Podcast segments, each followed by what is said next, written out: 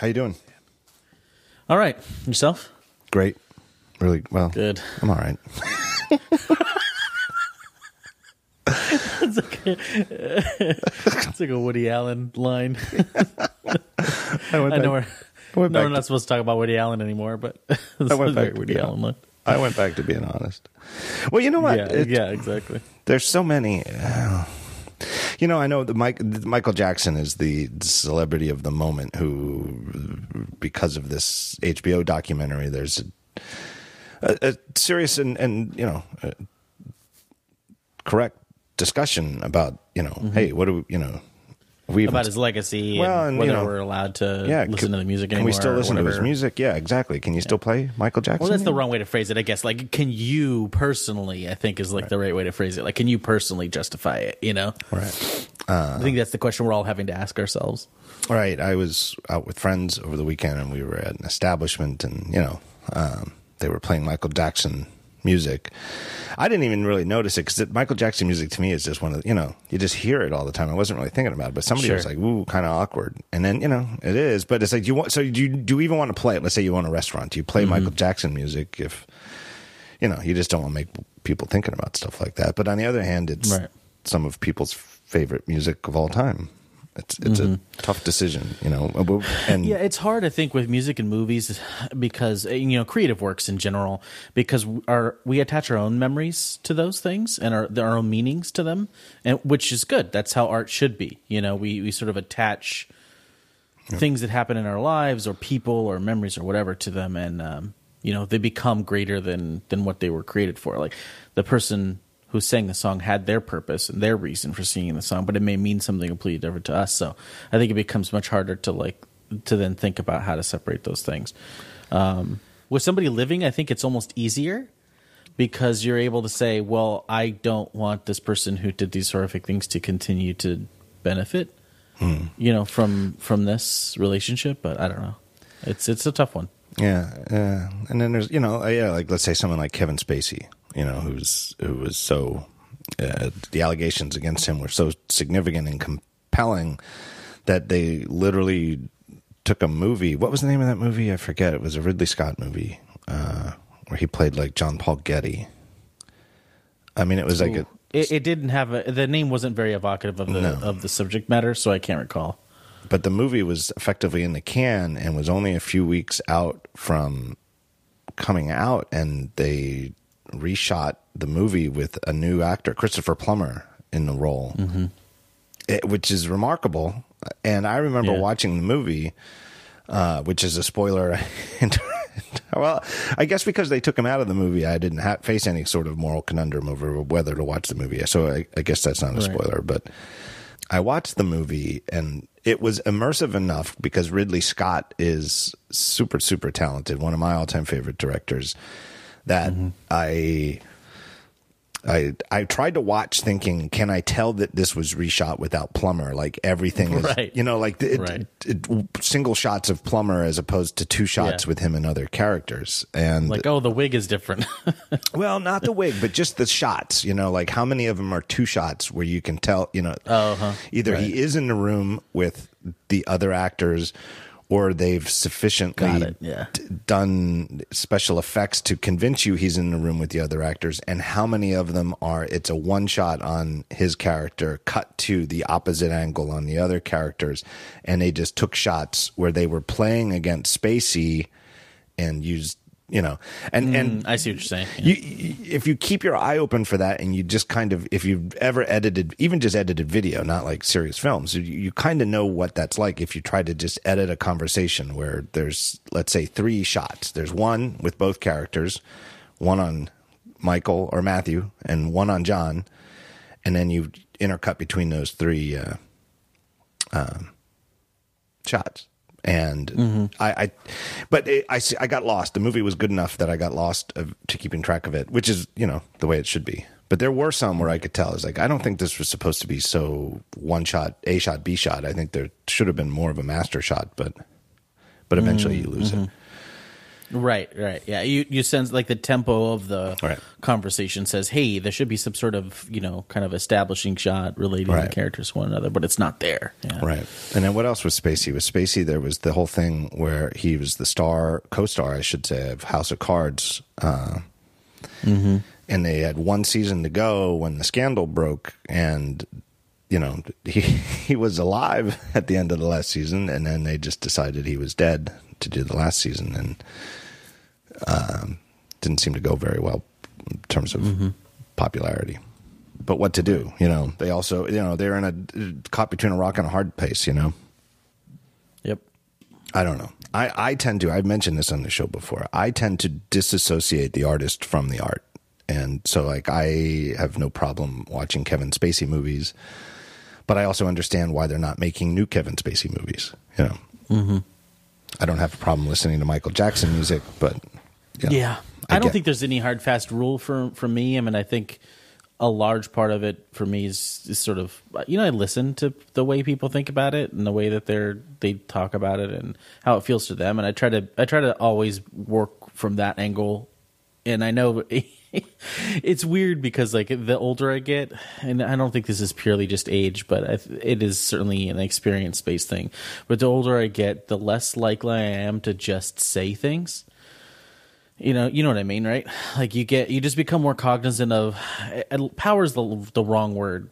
You know we we do have some sort of small power in the in the platform that we you know that we have uh, in terms of media or whatever the case may be. But even just as a person on a person to person basis you have some sort of power based on like your reputation or you know your cachet with your friends or audience or whoever it is you're talking to. And i just think that the as i get older i realize that when I was younger, I was really full of shit. and you know, it's just like you know, we're we're all we're all full of it to some degree because we're figuring it out as we go. You know, sometimes we're we're saying things about what we believe, and we're figuring out what we believe as we're saying it. You know, it's not like we've spent hours pondering this thing and have like a concise opinion on every matter, right?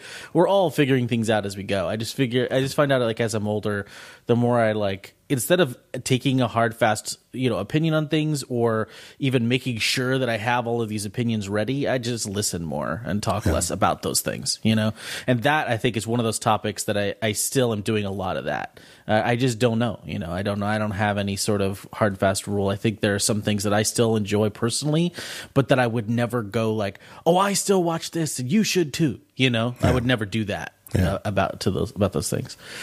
Yeah, I, I kind of there's a part of me, uh, I,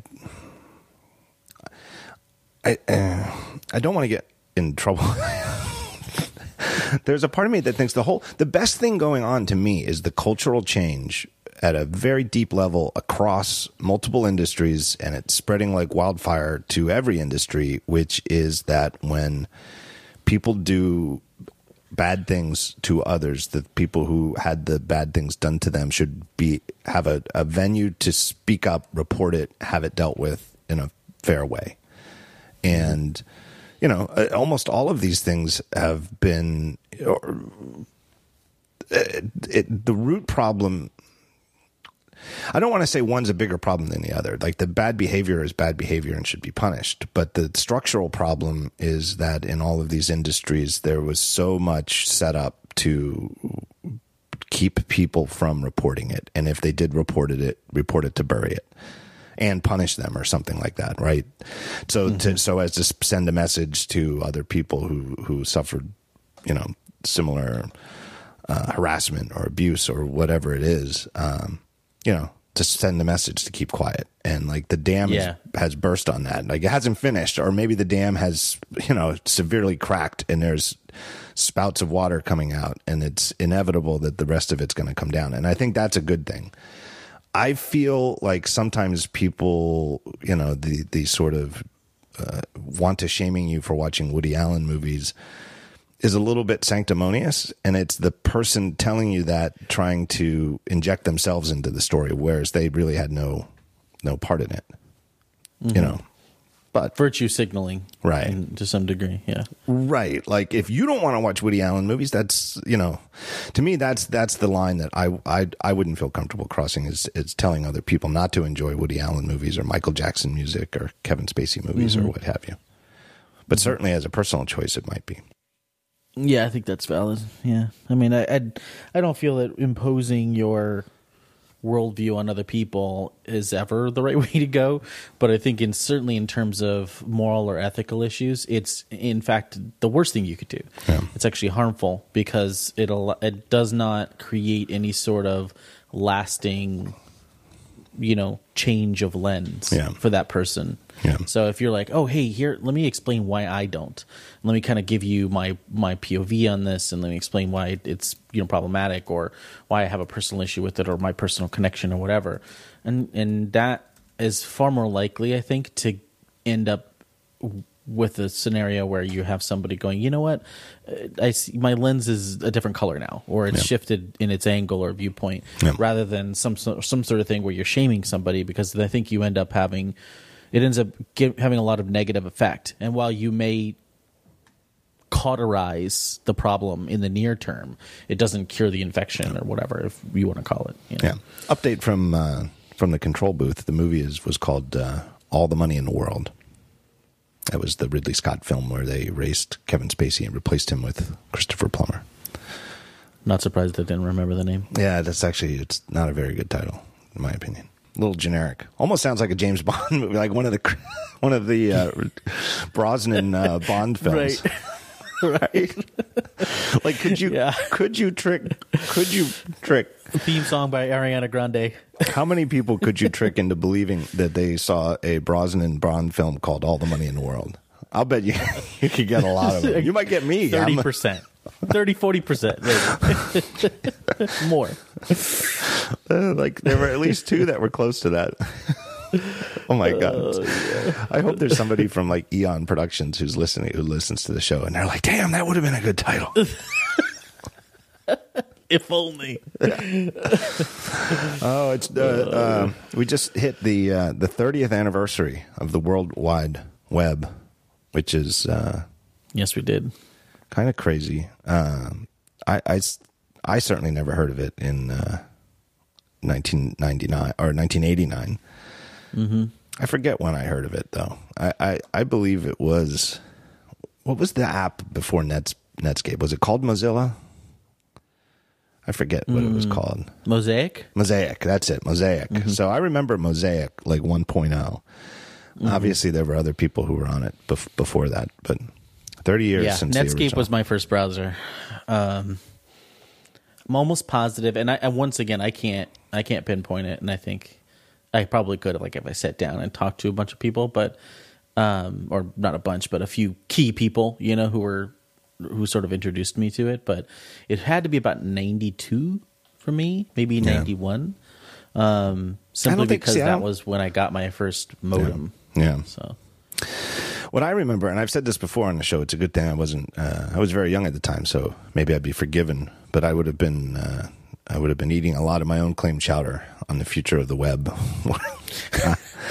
Where I I thought that the web, I thought it was an interesting demo. Uh, this is in the Mosaic era, but I was mm-hmm. like, but it was so slow that I was like, who the hell would ever use this? Because everything I was doing on the internet was all terminal based. You know, you would open up Right. a, a Z-Term. Z-Term was the app on the Mac where you could dial into the school modems. Mm-hmm. And even if you didn't have a great modem, even if you had like a 9600 baud modem or even 2400 would be, 2400 was like slow enough where even if you had a clean connection, and you, if you were a good typist, you could probably outtype the buffer. 9600 was like, got a, if you got a clean Right. phone call, everything you did was fast. And that mm-hmm. to me was the most important thing. I was, you know, simultaneously a Mac native Mac app UI snob for all of my Right. regular computing and a total terminal snob for interneting, for lack of a better Right. word, because it was fast and it just seemed like this is what, and it was also what the internet at the time was was built for. It was built for these mm-hmm. pure text connections, but then you could like log in, and the longest part was just waiting for the modem to connect. Type Elm. All of a sudden, the whole screen was filled with your email. You could see everything that was new, and then you could just mm-hmm. sort of down arrow, right arrow, return. You know, a couple of keys to you know. If you only had like three new messages, you'd be in and out, and you'd be done. And whereas, like if you tried firing up Mosaic at the time, like you, you'd watch every, even if you had a clean connection, you'd watch every page paint in. Yep, top to bottom, or interleaved. Right, know, line over line. Right. You'd be like, ah, 50 percent of the lines we just rendered them. Now we're going to go back and render the other fifty percent. Well, didn't wasn't that what we did with? We had like, uh, was it GIF or JPEG that had the uh, you could you could PNG, I believe. No, this is before PNG. It was, Oh, was? PNG wasn't invented yet. PNG was invented in the mid '90s. The I don't want to go on a long sidetrack on it, but the backstory Yeah. of PNG is that Unis, what's Una? Oh Christ! They used to be a big computer company. It started with Una. I was going to say UNICEF, but that's the charity. But uh, Yeah, I don't know. there was a company that held a not patent my on data the, banks. uh, there was a company that held a patent on the GIF format, and Okay. they never enforced it. Uh, uh, I will put a link to the Wikipedia era, the GIF. Uh, let's see what they say. But anyway, they held a patent, but they didn't enforce it, and so the various web browsers used it because it was very efficient for certain images that JPEG wasn't for. Um, uh, and then it took off, and all of a sudden, they they had a very strong interest in enforcing the patent before it expired. And it was such an old Imagine thing that. that. it was uh, it it was expiring soon, and so PNG was Mm-hmm. sort of a let's save the internet and come up with a replacement for PNG that is uh, Unisys. That's the name of the company. Um, Gotcha. Sorry for all. I apologize to every listener who thought of it instantly and was dying while I while I waited for it. Somewhere out there's somebody who who also knew all the money in the world right away and and Right. wanted to ring in. So I've got two Yeah, strikes. exactly. Somebody's ready to stop listening to this episode already. You get. I bet you you get a lot of the tweets where people aren't done listening and they're like, Oh, yeah. they're tweeting you the name of things. yeah, yeah, yeah. I don't mind. I don't mind. Keep tweeting them. No, That's fine. yeah, it's totally fine. I actually like, enjoy you know. I'm like an engaged audience, right? Exactly. Uh, it is a reason, though. I probably should host a live show all the time with an audience so they can sh- shout answers at me. I guess the answer. I guess some of the shows do the IRC thing and people type answers, but Yeah, I can't remember what it. I was filming an episode of the computer show one time, um, the live one, uh, the computer show by um, yeah, Sandwich Video, uh, Adam, yeah, yeah, yeah.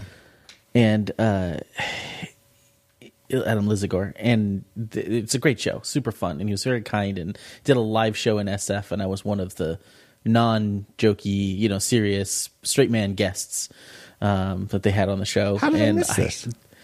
I, I don't know. I don't know. I don't know if you were, you probably weren't in town. It was in SF. Uh, Yeah, it wasn't. Was it particular recorded? Did it ever? anything. But did it ever? I don't think they did. I don't. I think he recorded it for posterity, but not for release, kind of thing. Um, but you'd have to ask him, or I'd have to check. But I don't think it was ever released. It wasn't that kind of thing. It was like, hey, let's do a live show, you know. Right. Um, and and they had the host there. It was a lot of fun. Um, Matt from uh, June Oven uh, was on there, and myself, and I, uh, pardon me, the uh, other guest, I forget who, but it, it was it was uh, fun. It was a lot of fun. But while while we were on the stage, uh, the hosts, you know, very straightforwardly asked me, I, I'm, I'm gonna even forget what it was, but I think it was something so simple, like HTTP or URL or something. You know, like what does that stand for? What does that mean? You know what I mean? And I gave the answer. The answer was wrong, and it was so embarrassing. Like I, I was, uh, I was dying. I mean, I, you know, it is what it is. But Right. it was so funny to me later, especially because I was like a room full of nerds. I mean, Right. uber nerds who came to a, you know, a faux computer show. A comedy about a show that never existed in the 80s. Right. you know what I mean? Right. Or in the early 90s. Um, and I gave them the wrong answer, but it was it was a lot of, it was it cracked me up. I was dying. It's like my nightmare, you know. You're Yeah. in front of a highly technical audience and you're supposed to, you know, have some sort of acumen and you somebody asks you a fairly simple question and your mind just goes foop. It's the best. well, anyway, 30 years of the web. Do you see there was a group of people who remade the um, the original browser, which was uh, written by Tim Berners Lee on a Next workstation? Uh, was sort of. Oh nice. Uh, do you know that? You didn't know that? The original. No, no, I did know that, but I didn't know somebody had remade Oh, they it for this, recreated uh, it. Yeah. yeah, that's cool. Well, I'll have to. I saw somebody uh, tweeted a picture of the actual workstation, which was cool. Oh, that is cool too. But they remade it in the web, like using modern web technology, Gotcha. so you could play with it. You know, right in your web browser, and it's a pretty good. they have they have baud settings. No. Give people a real feel. no, because I think the I think the idea was that next workstations at the time were uh, all hooked up to university Yeah. networks. But even the university network was so slow. That's what Right. drove me nuts about Mosaic. I was like, this thing has no future. I know. I mean, the, the you know people were like, "Oh yeah, I had a 14.4 modem." I'm like, "No, no, that's thousands. Let's talk in hundreds. yeah, classic. But yeah, I mean, I I think it was a certainly a, a world where everybody was trying to understand, and the only the only movie from the era that even got it remotely right was essentially made to be a comedy, which is Hackers. I mean, I feel that they just got so much right with that movie. And it was not really meant to be a serious movie at all. And in fact, they got a lot wrong, but like the ethos was right. Wait, you know? hackers or sneakers? Hackers no no sneakers for sure like that Right. era was was a little bit before that but i i think in terms of like the the emergence of the web as a Yeah. populist enterprise Yeah. not a thing for nerds or enterprise because technically sneakers is about an enterprise you know Yeah. uh skunkworks project right it's it's not about users or consumers and i think that the first like big for me the first big like movie that got how the web was going to relate to like teenagers and hackers who would go on to essentially build the world's largest companies on the internet was was hackers for me. That was. that Uh, was did it. you see that the uh, the Captain Marvel website was designed to sort of because the Captain Marvel movie, which I haven't seen yet, but I'm I'm looking forward to. It seems like it's a good movie, but it I think it takes place in like 1995 or so, and Mm-hmm. so they made the film's official website look as though it were like a GeoCities website Yeah. from 1995. But then, like, I think it was the first person who pointed it out that I, I, I have to say it did kind of offend me. It was as somebody who made websites back then and Mm-hmm. used to sweat the details, like using what was it, DeBabelizer, which was like Okay. the ultimate way to crush every possible bit out of a GIF, Mm-hmm. you know, without losing any of the actual colors. Um, like if there was a vague, like an eight byte metadata field that was optional, it would strip it out, you know, just to save a byte. Uh, right? uh, the Captain Marvel website is like totally, even though it looks like a 1995 thing with the blink tags and it's low res gifs and stuff like that. It Mm-hmm. it's like gigantic. It's like a 20 megabyte download of and downloads all, all of the would uh, have taken a week and a half. right to it would- no, it never would have finished. No, no modem connection in history has ever stayed up long Has enough. ever stayed up that long? or at least in that time to download all Right. of this and there's no computer that could have run it there was no nobody had like a computer that had enough ram to render one tab that that would have been that complex you know it's Man. it's sort of a cheat like and i don't even know i don't even know if you could make if you use 1995 markup would it work would it still look like that i think it would you know i, I it just speaks to me of you know they should have just found some old timers who typed all their HTML by hand. Yeah, if they were really by hand. dedicated, right? right anyway Have you seen Captain Marvel? no I, I told Oh, you we I haven't probably shouldn't it. talk about it this soon. Well, you haven't seen it anyway, so we won't talk about it. But yeah, it's really good. I, Yeah. I enjoyed it a lot. Yeah. no it seems like a good premise i uh i love the idea that it takes place in 1995 um anyway i'm looking forward to it but i have not have not seen it Yeah, yeah. I, I, I really one tidbit, completely spoiler free, that I think I'll put this out into the universe, but I really feel it is one of the first. I mean, it's certainly one of the first superhero movies, but and certainly the highest grossing movie ever to to examine, to sort of put on screen. Um, and I I speak about this from a distance, but have read and listened and talked to other people about it. But um, it sort of puts a the female internal life onto the screen in a way that is very, very interesting. It's a very emotionally driven superhero movie that is not about you know how a person's physicality can affect the world, but instead how they feel and think. You know, and it, putting that on screen in a way that is not it's you know almost painterly in its in its application of the way that it does that and certainly not in the very straightforward way that you know you normally see um, a male superhero interact with the universe or, or the world and you go like oh yeah i can see what he feels or how he thinks or whatever you know? It's very very interesting but i'll just put that tidbit out there. It's cool. I loved it a lot. Very nice.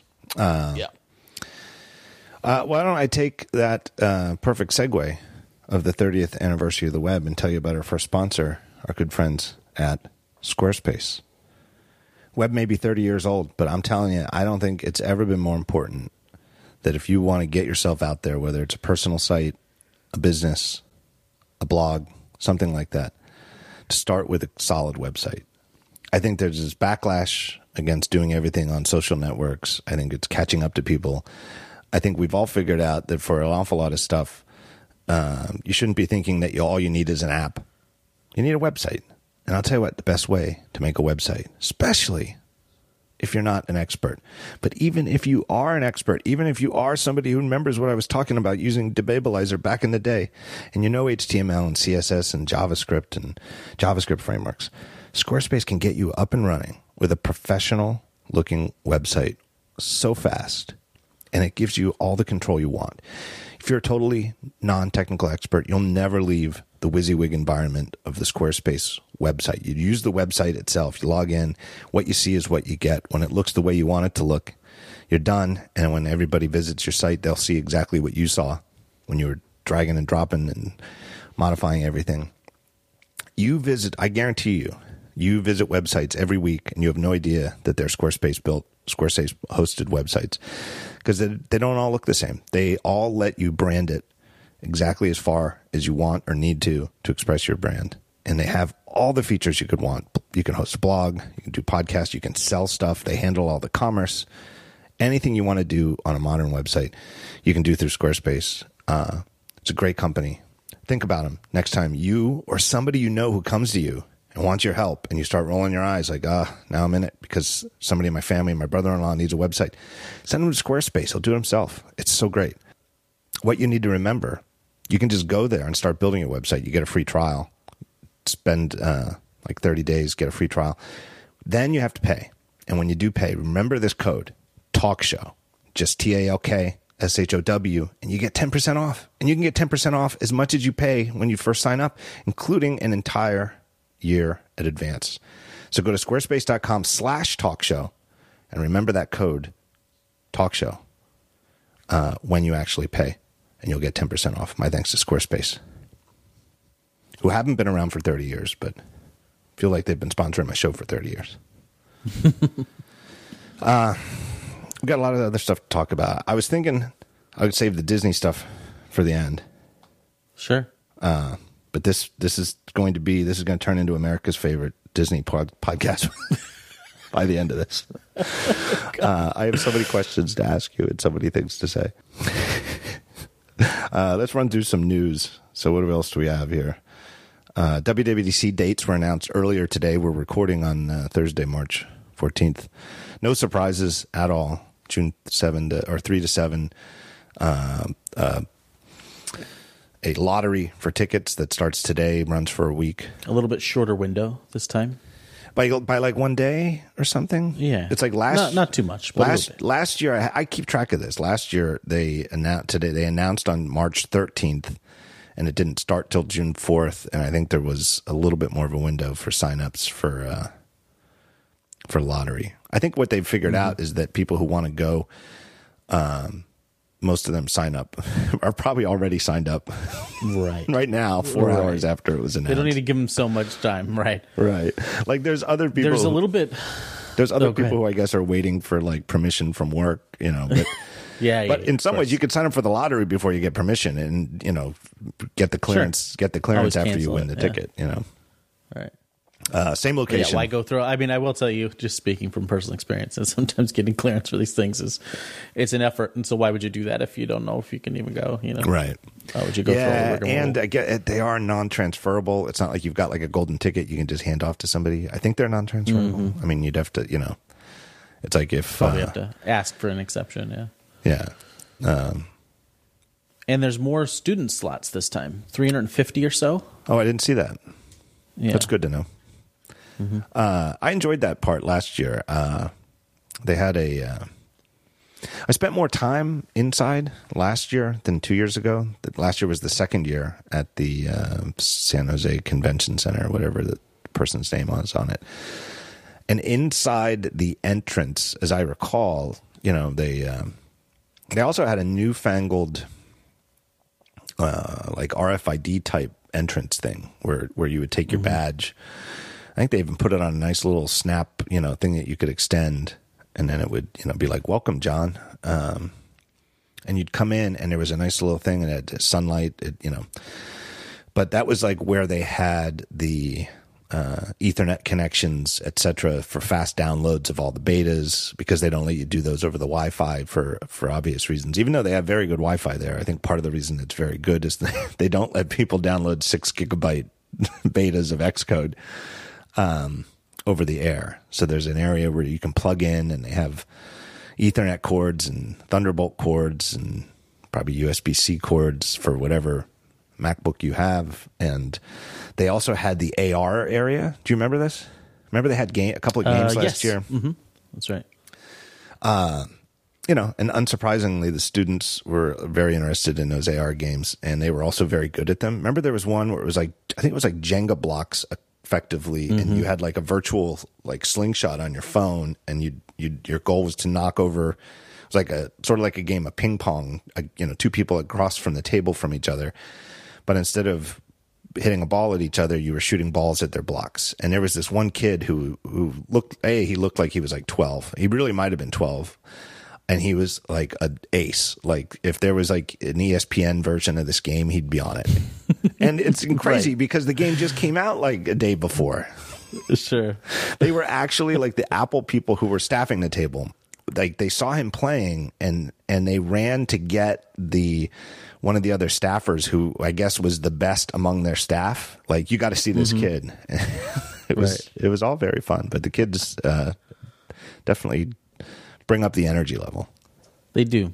And I think it's also a good, you know, sort of concession to the fact that if you're going to invite an, a chunk of the, you know, development audience to come and sort of get them excited about this stuff, why not students? I think it's a great idea. Yeah. So it's good. It's you know it, it, they've they've regularized everything from the announcement date to the week that it is. You know, everybody expected June three to seven. There were telltale signs in the uh, public filings for like public spaces in San Jose where. I think it actually even said Apple, which I guess you know is a, a no no, but it it's the worst kept secret in Apple on Apple's annual calendar, just for various Right. reasons. Um, but Which yet, isn't, I like it. I don't know. I think it's not necessarily a bad thing. No. you know? I do think Like, I why I, do, I think that a large portion of the why, reason they keep it secret is that just you know things can change, right? And then Right. everybody's like trying to read into the change. But right right once you have it locked, announce it. right they just you know there there's some part of them it's you know the you know the old saying I'm sure you know if you probably heard it from your dad uh, measure twice cut once Right. I think with a lot of these things, Apple is like measure a hundred times, cut once. You know, like like they're not going to, you know, they have X, Y, and Z that they definitely want, it, hope to announce in WWDC, and unless they are that, you know, hundred percent convinced that they'll be at least an announceable shape, they're not going to announce WWDC. Like they might, you know, mm-hmm. like if I if something happened and and you know, Federighi had to say, "Look, I hate to say it, but we're not going to be able to announce iOS 13 on June 3rd. We can't, you know, Mm-hmm. X, Y, something's not ready. Something will not be ready. They would, they would postpone WWDC. You know, there was that one year, Right. like way back, like 2006 or 2005 or something, where they, they did cancel or postpone it to like August or something, which was very strange. But those were, it's almost, almost a different era at Apple. Uh, huh. I also love I love the way they don't announce that there's going to be a keynote. That's a separate announcement, usually like a week before. They're like Tim Cook will, will host Right. keynote Right. kick off WWDC. You're like, oh, it, it, were we supposed to believe that Tim might have been too busy, that he's got other things going on, or that one, and again, Apple PR, who you and I both have good relations with, but you know they don't like to explain themselves. And No. they're also ready for you to ask them to explain themselves, and they always have pat answers of you know that are more than they're no, they don't just say ah no comment. They they've got like an answer, but it is effectively no comment. right? My guess is that they do that just for the pure publicity of getting a Boost. getting a, a little pre WWDC boost into the news cycle. You know, Sure. But it always cracks me up when it's like at the top of Techmeme that you know WWDC keynote will be Monday, June third. Yeah, Like- my reaction is, how did they get? him- how did they get Tim Cook? As somebody who runs a conference, like, that's my joking response. It's like, oh man, how'd they get Tim Cook? He's, Again. his schedule's so so busy. I How'd can they get- get him to come to our conference. How'd they get him again? yeah, yeah, Right. again, every time, man. They're playing favorites. Right. Like, uh, and imagine how weird it'd be if there were no keynote for WWDC. like, everybody would be like, "What the hell is going on? Yeah, This is, this is Yeah. nuts." If they just started with the technical State of the Union and it's they're showing up Objective C and Swift code on slides two minutes I in. would love it. I would love it one year. That'd be amazing. Just like CNN uh, is there going expecting the big corporate news, and they're like, "Wait, what? API? What?" right. In theory, that would be, you know, the way to do a developer conference keynote. You know, the, the I always say that's the best way to think of the State of the Union. The State of the Union is like the technical keynote. That's Uh, right. You know, it would work for the audience. it would not work for, for the CNNs of the world. yeah i mean that, and then you know the thing is yes th- th- there's a different sort of uh like the i don't know in, inside inside baseball on some of this stuff which you well know but some audience members might not know is that they kind of consolidated press uh, for a lot of their events. So a lot of these events, WWDC has always to some degree been that way because it's the one, it's the one thing, right? Yeah. It only happens one place, always does. But a lot of their events, they've taken a lot of international press and people that would have normally maybe had their own events in their own cities, either Yeah. hosted at an Apple store Yep. or or hosted, you know, kind of tele, tele uh, telegraphed or whatever. Um, what do you call it? Oh my gosh, you know, what I mean. Uh, yeah, teleconference in or whatever. They've brought them all in person, which is great. You know, I think that's fine. And why, why shouldn't people around the world? Uh, Apple's a global enterprise. The iPhone goes on sale Right. in every country right away. Why shouldn't they have all these international press there? Yeah. But it certainly has changed the mix a little bit Yeah. in press, and certainly, of course, in this new era of Apple, the mix of press has changed uh, Yeah. significantly. Um, but the audience makeup at those things is by nature always going to be these nerds, right? And for a lot of you will see the tweeting patterns. I mean, you and I follow a lot of these folks, and we are these folks to some degree, Right. you know. And so you'll see the tweeting patterns. You know, you'll see people going like, "Oh, here's the corporate jumbo," you know, like all of this stuff, and oh, here we go, retail update. Like people around the world are sort of like taking the numbers, even even you know, uh, my staff, my reporters, they're taking those numbers, comparing them against previous numbers, writing analysis of that. Okay, here's the growth curve, and you know, et cetera, et cetera, right? But the people in this audience are like, "Hey, give us the stuff, man!" Like, you know, they start to get excited the moment they see something announced on stage that they see that they could maybe integrate or take advantage of, you know, or or sort of build, you know, Yeah. something with. Uh, that's their that's their thing. So it's an interesting audience. I always like it. I enjoy it. It's a different energy than say an iPhone um, pure pure press like event. Right. Sure, exactly. Yeah, if they telegraphed the thing, it would that would take them right back to like the 2400 baud modem era. Telegraphed it. Yes. That would Did it, did it, did it. yeah, maybe you should have flown from Asia over to California because if you don't know Morse code. I'm sorry, all of our remotes are via teletype this year. So No, I've told this story on the show before, but last year uh, it must have been the phone announcement because it was in the Steve Jobs Theater and um, they supplied the uh, foreign I, I don't know how many languages, but it's certainly at least Chinese, I think. Um, maybe Japanese too, but the, a couple of the foreign language people got little in-ear pieces like you get at like the uh, uh, the UN. And so they were sitting live in the Steve Jobs Theater, but they were getting a live translation of what was being said on stage. And there was some sort of, I don't know if it was a malfunction or just it, they were poorly set up, but they were turned up too loud. And it was too loud to be in their ears. Uh, and so they took them out. And I don't blame them. I wouldn't put something too loud in my ears, but they took them out Sure. and it was loud enough that they could hear it just holding next to their ear. But it also meant that while you were sitting in the audience, you heard these, this like, why do I hear like electronic Chinese language what, what, who is doing this? And then, like, you turn around, it'd be like, if I thought it was over my left shoulder, and then all of a sudden it's over my right shoulder. And I'm like, what the hell is going on? I really thought somebody was doing like a FaceTime call, and I thought it was very rude. Turned out it wasn't. It wasn't rudeness at all. It was just like a technical thing. But it, it really it emphasized for Right. me just how many of the members of the press really are from uh, around the world at these events, and that Mm-hmm. did not used to be the case. That's true. And then one of the byproducts of people being around the world is that they are interpreting. Many of them stream it. Yeah. Or are you know kind of producing videos live, and so they will translate for their audience live, and they have no Yeah. compunctions about translating at full, full volume right next to you. Yeah. It's it's great. Like I have no problem with with them um, translating live because I think it, they're definitely they're providing the same service we are. You know, it's just uh, sometimes a little difficult to hear over them. Um, it's a lot of fun having everybody there, though. I love the fact that it's international community and it's people that. I wouldn't get to interact with from the press, even though we're in the same industry and same business, and they're they're writing for a very similar audience, just in a different language. I love being able to like talk to them and interact with them and get their viewpoint, and they're always so enthused about being there, Yeah. um, and and talking to to people in the U.S. So it's it's a lot of fun. It's actually um, quite a different vibe than it used to be, where you'd see the same people sort of in Yeah. um, you know every event. So that's that aspect of it is really really cool to me. Yeah, we were at. We probably talked about it the last time you were on the show, but we, you and I sat together for the um, the Brooklyn event in October, and there were a lot of retail employees from around the country who'd been invited.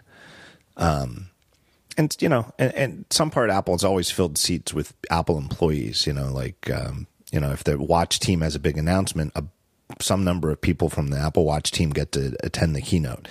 So, fa- famously, last year in the uh, in the September event when uh, Jeff Jeff uh, uh, why am I drawing a blank on his name? The C- COO Jeff Williams came on stage. He got a super enthusiastic uh, uh, amount of applause from one section of the theater, and that was the watch team. And you can't blame them, but Right. it was a little weird when you were there. Like, why why are those people so nuts for Jeff Williams? Yeah, But like the enthusiasm. about to announce his collab with Pitbull, uh, his new single. Yeah, the enthusiasm of those retail folks in the audience though was different and more palpable because none of them had ever seen a keynote live they obviously got selected by being good employees who maybe were there a long time but were enthusiastic about apple stuff and they were some of them were sitting right behind us and they were just their enthusiasm was so palpable and it's like you and i just sit there and sort of have a we don't we don't clap at press events thing and there's people behind us going absolutely nuts but not like in a phony way uh, and I, you know, just made it a cool thing. I like WDC, I, you know, because it is unique. It's there is no other. Even you know, the Brooklyn thing was in the Academy of Music, and it's a beautiful venue, and they've they've done this thing where they go around the you know country these days for certain of their special events, but nothing compares to having like five or six thousand people in a room. It's it, and most most of them just being attendees, you know, and every year now it's a ton of first time employees or attendees, not employees, attendees the- the energy level is just un, not comparable to any of the other events. Mm-hmm. Did you go to? You don't go to the uh, annual shareholders meeting, do you? no, No, I've never been either. Uh, a, I'm not a shareholder. Uh, I guess I could get a press pass. I don't know, but it's yeah, just you can it- get a press pass, but yeah, and I'm not a shareholder either. uh, nothing. Uh, it doesn't seem worth a cross country trip. There's because it's just not. I don't write the finance angle much, and I whatever I do, I'd rather just read a summary of somebody who knows more about it than I do. Um, but somebody who went, who's just a DF reader, um, but was really happy to go because I think this was the first year where they held the shareholders meeting in the Steve Jobs Theater. And Oh, cool. yeah, and so that it is a cool thing to see. I mean, it is a gorgeous theater, and it is unlike anything I've ever seen. Um, so I could see why somebody, you know, I, I if it were if it weren't cost prohibitive to make the trip, and I were a shareholder and I'd never been to the Steve Jobs Theater, I'd be interested to do it just for that. But anyway, this reader sent me a picture from his audience. He was like. I've always heard that the screen is amazing here, but this is, you know, this looks like 640 by 480 projection. And, and it's hard to tell from an iPhone photo, but it really, it certainly wasn't the screen that they used at the press events. And it, it was, A, it was clearly projected. You know, there's sort of that look Sure. of a projected image. of a And- front projection. Yeah, front projection. And the screens that they have now are like LEDs or OLEDs or I don't know, some kind of thing that the screen itself lights up. Uh, so I, I don't know what the reason is, but they they cheaped out on that for shareholders apparently. Unless unless this photo was tremendously misleading along with this DF reader's eyes. so anybody out there They bro- they broke out the Mac Classic projector. well, I just wonder when he said that and he wrote, and I know that I've I've raved about the display technology in the Steve Jobs Theater and the audio quality, and I just wonder how many other Daring Fireball readers went to this and thought, what the what the hell is Gruber raving about? This screen looks like it, like it cost fifty bucks. what is going on with this guy's eyes? oh man, that's funny. All right, WWDC. Nothing else to say though, other than dates.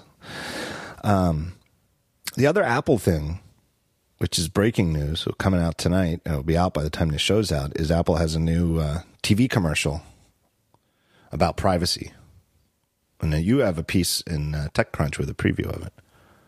Yeah, yeah, it's um, you know, been marketing privacy stuff for a while now.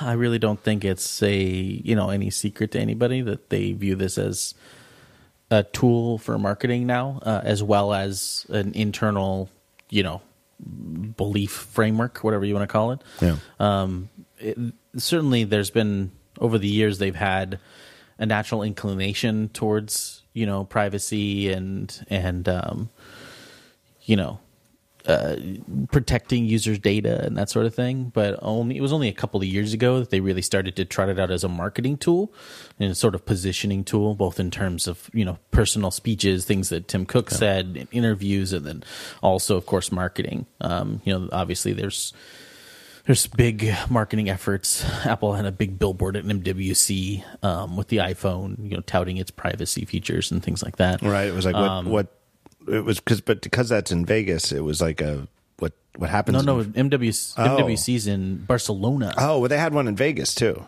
Oh, okay, gotcha. It was like what happens I didn't see that one. on your iPhone stays on your iPhone. You know, playing off the "what happens in Vegas stays in Vegas" catchphrase of this of the city. Yeah, it makes sense. Um, but anyhow, they've been doing that for a while now. So this is a primetime TV commercial. Um, it's going to be on their YouTube channel by the time you hear this, and then um, course you can see it uh, um, in my piece. But the um, actual commercials airing on primetime TV. Uh, so you know, evening wherever you are in the U.S. Um, that's going through March Madness, and then it's going to be airing, I think, uh, worldwide after that uh, in select regions. But it's a you know it's a big buy. It's an ad buy for them that they would normally buy. It, it is an iPhone commercial, right, at its core.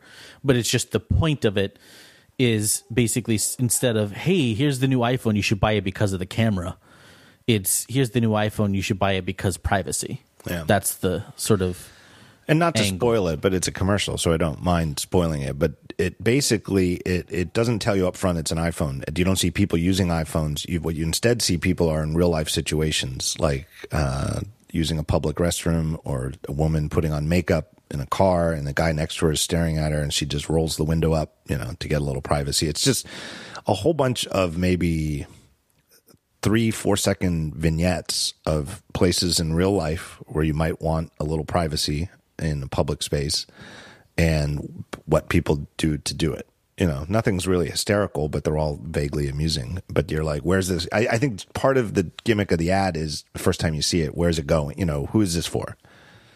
And then the, the closer Right. is, hey, if you want privacy, you care about privacy in real life, you should care about it on your phone or something like that. yeah exactly and it's one of those ads where the product really isn't in the in No. the commercial until the No, end, nobody you know, has an iPhone out in it throughout the entire commercial. It's all about real life scenarios, and that to me is the interesting angle. Like it is amusing. It's a couple of things that are kind of funny, um, but I do I, the underlying premise to me really emphasizes how we've as collectively have gotten into this mess where our digital online lives are such a privacy nightmare is that in real life, it's sort of intuitive. You know, like the one, you know, it's you know silliest form of privacy, but there's one where there's just a line of urinals in a public restroom, and one's being used, and a guy is sort of absentmindedly walking up, realizes he was going to take the one right next to the guy, and then just backs over and takes one, you know, two spots away.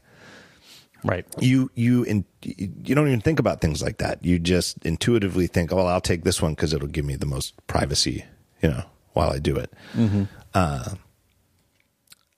and I, it's, not so obvious online. And then, in fact, as we've seen more and more, a lot of it is insidious, and you need to be like uh, an expert level network wizard to even figure out yeah, what's being tracked. yeah. Right? It- it- you, you, you, there's no way that a normal person would even realize how cookies are being used to, you know, get you the ad for the pair of boots you searched for on Amazon on a, you know, a, a movie preview site a week later. You know, mm-hmm.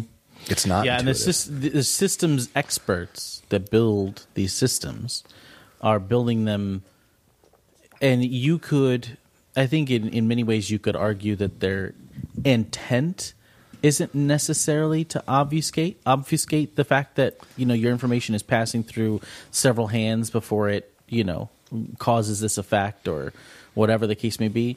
But the product I mean, the the result is that. The result is that it's it obfuscates that stuff. So it makes it completely you know unaware to the normal person. And Yeah. in many cases not all but many cases they are intending to obfuscate it because it doesn't do them any favors to explain it to you clearly um, just sounds creepy you Yeah. know you know, and and to to make a super obvious point, it, throughout history until very recently, um, your privacy could be regulated using just your natural senses. You know, your sense of vision, your sense of hearing. You know, if you're in a restaurant and you're telling somebody something private, you regulate the volume of your voice in a very natural way without thinking about, you know, uh, uh, you just kind of know, like, hey, there's somebody at the table right next to me. I'm gonna, you know, I'm gonna speak to this in a lower voice because I'm saying something I want to keep private. right There is no way that your five senses really help you online in terms of keeping track of that and what's being stored and what's not, and what's encrypted and what's not. Mm-hmm. You know, and yeah, I, think- mean, there's the closest thing that we have to that kind of ESP is a network monitor. You know, and most Yeah. people don't know how to install those, don't even know what they are. And then even if you know what they are, it's still a pain to use one. Right. And then you have to be able to interpret them. Right. And once again, they do their best to obfuscate, you know, that traffic. Right. It's it's you know so technically you are using your eyes to look at the output of the network monitor, but it's a cerebral action to to understand it and to process it and Mm-hmm. That's right. and see how to do it. Whereas knowing to lower your shades when you change your clothes or knowing to you know lower your voice when you're s- speaking a secret, it, you don't. It's not cerebral at all. It just comes naturally, unless you're some sort of idiot. I think it's a good Guilty. ad. I think it's a good ad, and I think it's interesting that Apple's doing a push around it. You know, and I, you know, these. I know a lot of people out there aren't uh, quote unquote sports ball fans, but like a, a big March Madness buy is pretty big, and it's a good way to reach a very broad audience. It's, you know, certainly Yeah, one of it's the an most eight, popular. a good 18 to 24 demo audience. Um, you know, people with buying power, purchasing power. So there's a lot of, you know, savvy that goes into these buys. Um, but that they would put, instead of the camera or, you know, some other feature, screen, that they would put privacy in that slot Yeah. is an interesting, certainly an interesting display of how strongly they believe that that is a differentiating factor for for them.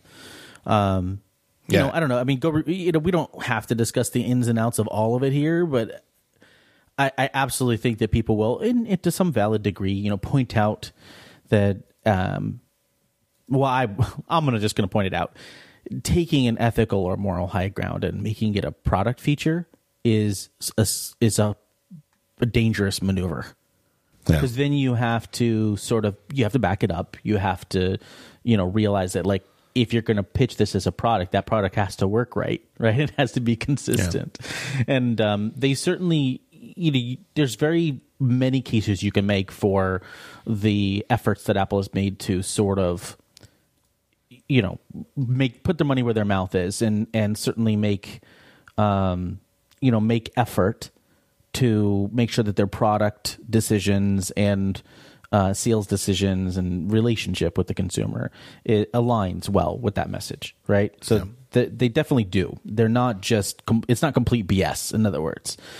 But there's a you know this spot for instance very very closely associates the concepts of privacy and security. You know they're separate but they're interrelated obviously right, and they've had some issues recently with like the facetime bug that allowed that Right. kind of like eavesdropping thing obviously unintentional patched you know they apologized etc um, but then you have things like you know facebook kind of being able to ship this sort of spyware or malware app uh, malware maybe a little strong but definitely spyware app on the app store um, a scattering of of bad actors using the enterprise certificate program to like ship gambling apps other things that apple doesn't allow on the store to iphone users at scale we're not talking about just one or two Yeah. people but you know hundreds or thousands or more people um, so you know they've had recent incidents that have kind of pointed out that it's it's not perfect. You know, their stance is not perfect. They're not you know, it's not a a completely pristine wall that they're offering.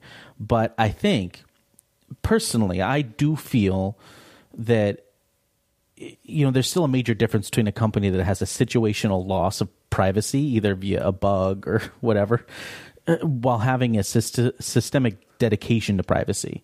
And that most of the rest of the ecosystem that exists out there operates as like with this invasion of privacy as a service model.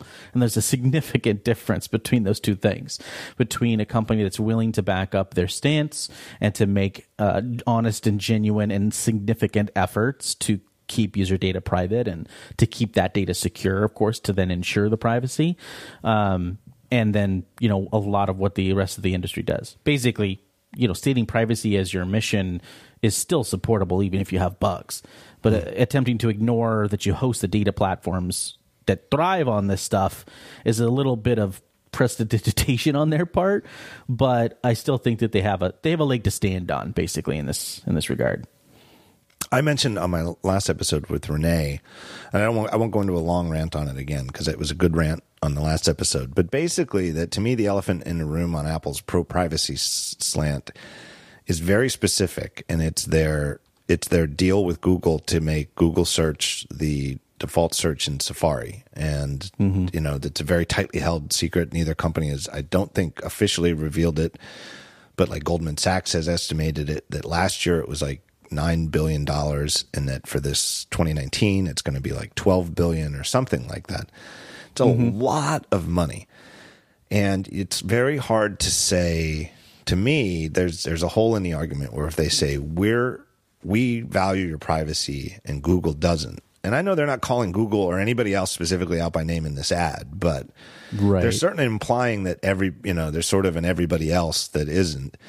Yet we're going to take ten billion dollars to give them the default web search, which is one of the ways that they track you, uh, you know, and what you're searching for, and they keep you logged in. And when you you know log into any Google service, and they encourage you to log in just for using web search.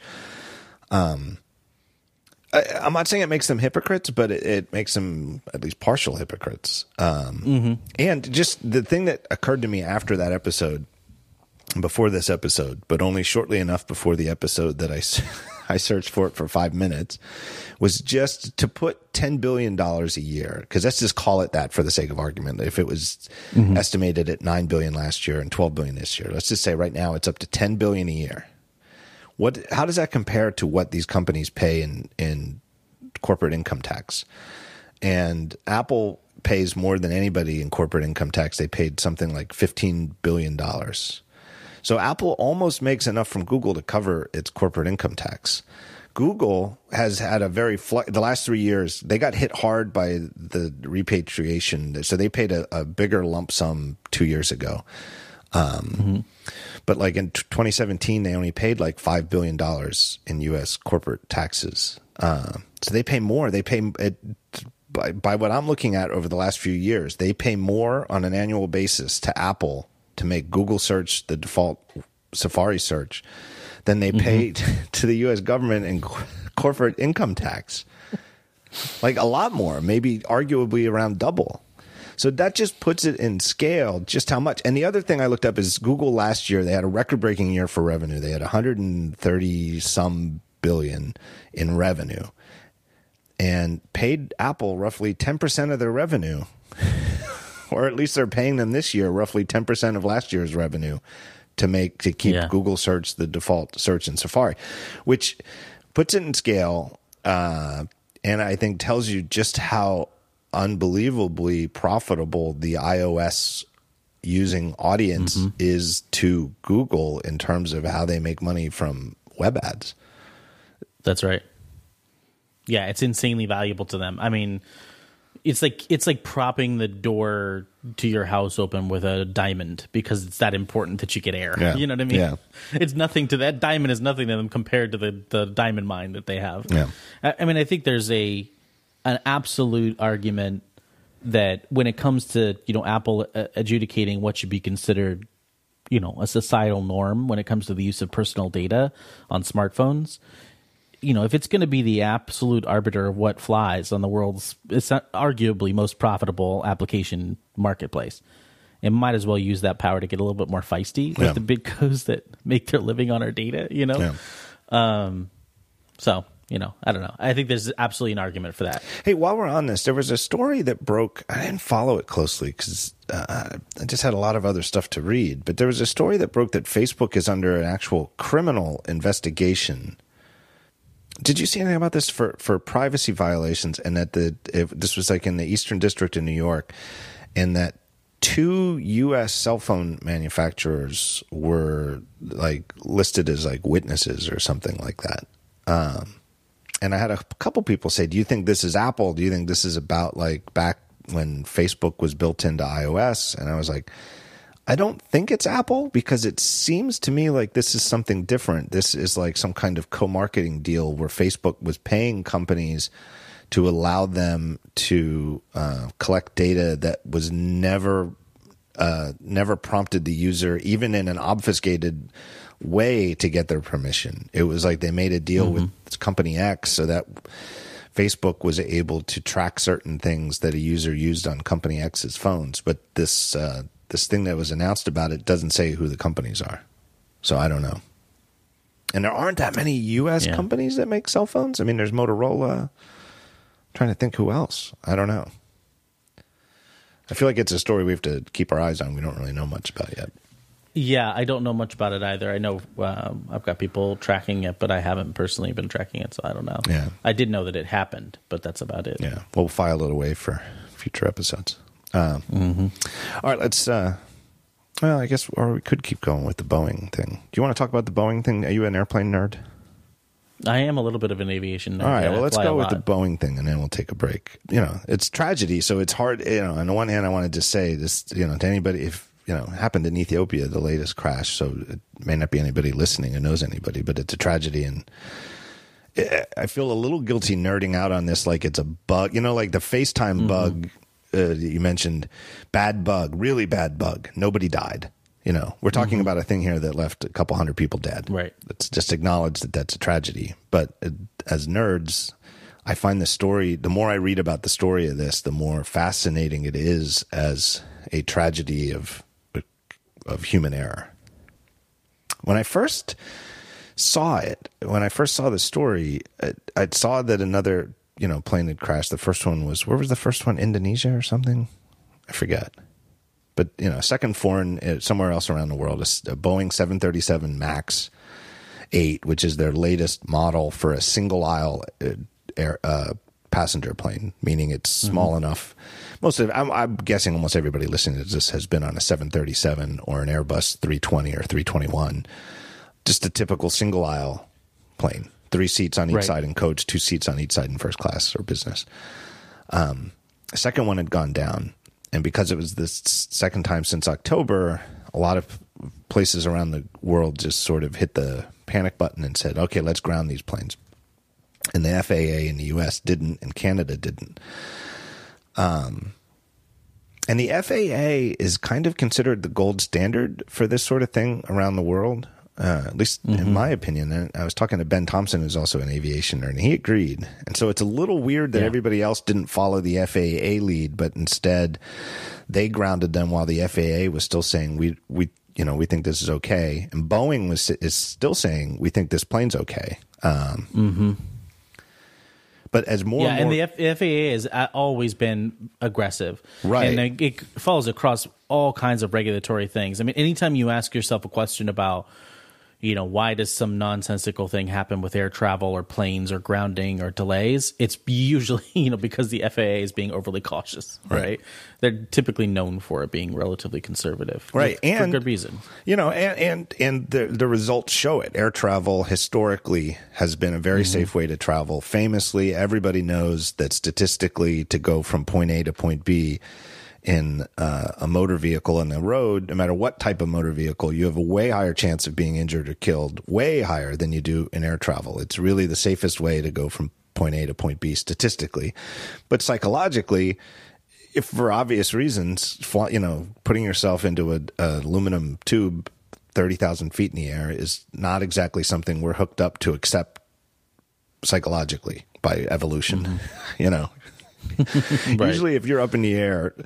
Uh, more than a few You're feet, about to die. You're you're in big trouble. Let alone thirty thousand feet. So psychologically, and you know, I, I, I, so I'm not making fun of anybody who has flight anxiety. I tend not to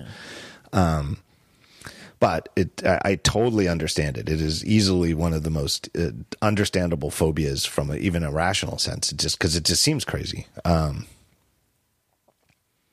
but the the long story short of this is that Boeing really put themselves, as as I understand it, Boeing put themselves in a bad hole because they were developing the 787, which was a, a bigger plane um, and decided to develop it in a different way for Boeing, where they outsourced a lot of it as opposed to doing it in house and thinking it would save money. And it was, it didn't. It led to all sorts of delays, and the delays cost them money, tons of money. So it ended up costing them a lot more, and the 787 was very late. Um, and because of that, they sort of got like the the moneymaker is the 737 and i think most of us who fly frequently know that most of you you know you're way more likely to end up on a 737 or a320 size plane than you are you know a, a bigger bird 747 Yeah, because of fuel efficiency and route length. Yeah, and and just how many passengers they expect on the plane. They're not going to fly an empty plane. They're only going to use those big ones when they can fill the seats. And who knows? Maybe on a lot of them, it'd be easier to fly two smaller planes than one bigger plane to get everybody from city A to city B. Um, but the 737 has long class has long been Boeing's big moneymaker, and but they sort of let it languish while. Um, they were wasting all this money on the 787, and in the meantime, their arch rival Airbus has come out with a new 320, the 320 Neo, I believe it's called, which has bigger engines. The bigger engines uh, make it more fuel efficient. I believe it. I believe the exact number is fourteen percent. So if you replace like a regular, you know, the previous three twenty with the new three twenty, you save fourteen percent on each trip on fuel, which is super significant. You can imagine. And in the meantime, Boeing didn't really have anything and really was originally planning to do a ground up, we're going to make an all new airplane to replace our 737s. Who knows? They probably would have come up with a new number for them.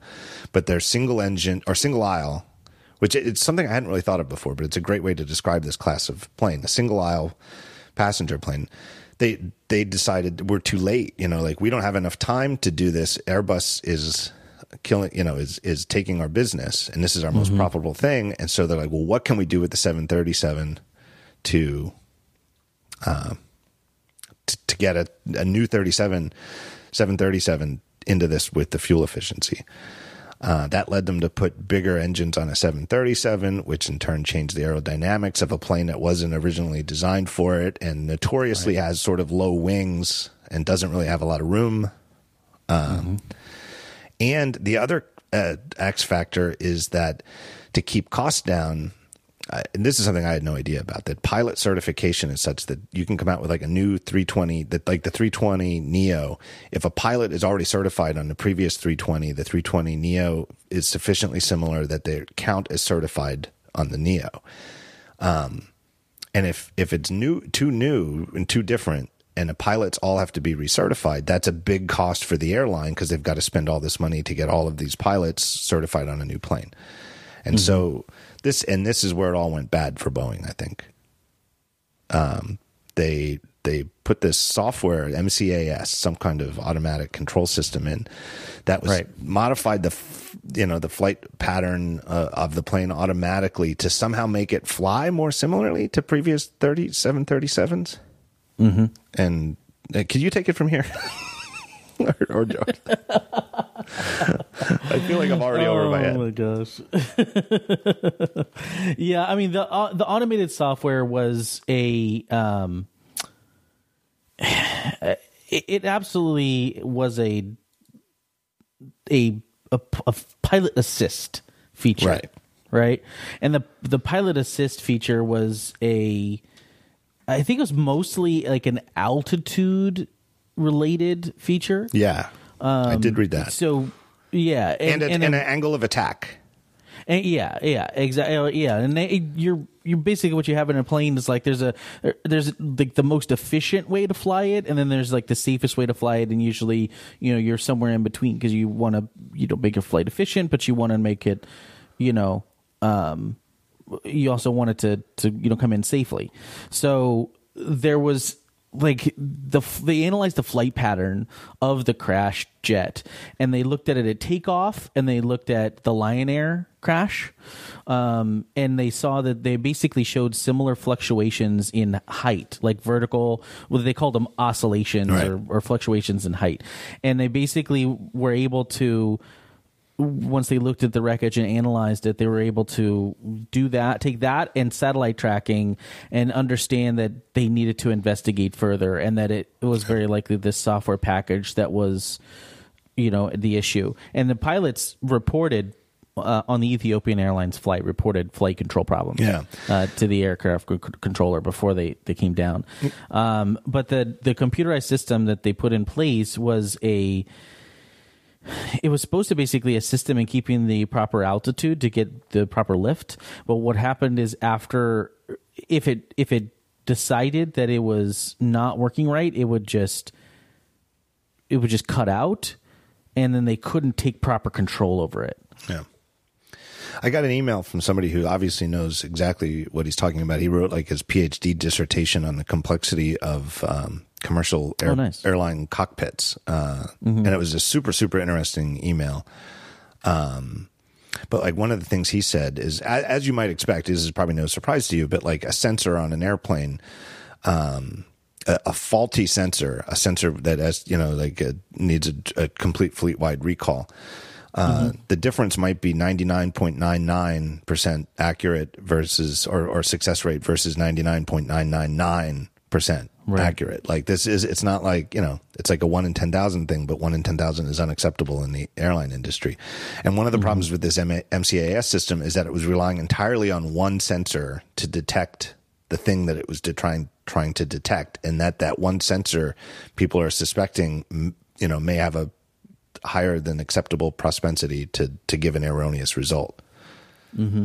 Um, yeah, basically the MCAS given the very very tiny amount of like difference that it saw, that was like a twenty degree difference in angle of attack Yeah. between the left and right sides of the Right. the plane, and so it basically kept taking the yoke out of the pilot's hands Yep. and pushing it forward like pushing the nose down hmm. and then they basically had to keep yanking the the yoke back up forcing it Yeah. to come back up So the know? the other thing that this this guy's email said, and I haven't read this anywhere else, and he said this is speculation, and so this could- you know this could be wrong, and who knows? So you know this is a podcast, so it's all right. But on on most other commercial airliners, one of the one of the ways to dis, to to disable all autopilot features is to just pull back hard on the yoke. You pull back Mm-hmm. Hard enough on the yoke, and all autopilot says oh you don't yeah you don't Any- want me to take in control yeah. anything autopilot related turns off you know and then there's Mm-hmm. switches and he thinks that with this mcas thing it's only a switch got it and so yeah that oscillation specifically cover uh, controls trim, I believe, Yeah. and is basically a if they'd have known. I don't think they even knew. That's what the conclusion is so far that they didn't even know the MCAS was causing the problem. Right. So they didn't know to switch it off. Right. So they could have. But yes, I believe you're right. Like Right. it wasn't this thing where it was kind of connected to the autopilot features where they grab the yoke and yank it and they expect, Yeah. okay, I'm back in control of this thing. And in fact, the MCAS was still at work, still with its faulty data about uh, about angle of attack, and it's pushing the nose of the plane down. Yeah. and um, they didn't know to switch it off. If Yeah. they'd have switched it off, they could have gained control back. Right. but since they didn't know that it was the issue, they couldn't actually do it. Right. So and those what- oscillations yeah, you were referring to on both flights were exactly like 15 seconds apart each time. Mm. So they would Mm-hmm. like take control and be like, okay, we got it. And then 15 seconds later, it would di- dive again. And they were like, you know, I'm sure they were panicking. I'm sure, well, probably not panicking because pilots are, you know, trained, you know, they're pilots because they don't panic, but they were There's probably a phrase like, in aviation called being behind the plane, Yeah. and it's when you don't understand why a plane is doing something. Yeah. and that's what I think the state that they Yeah. they entered into was. It's you end up in this scenario where you are trying to make corrections for something, but you don't know the cause of it. Right, but having these, you know, you'd you'd you'd get the plane going back up, and then 15 seconds later, the plane would decide itself to point the nose down, and then 15 seconds later, the same thing happens.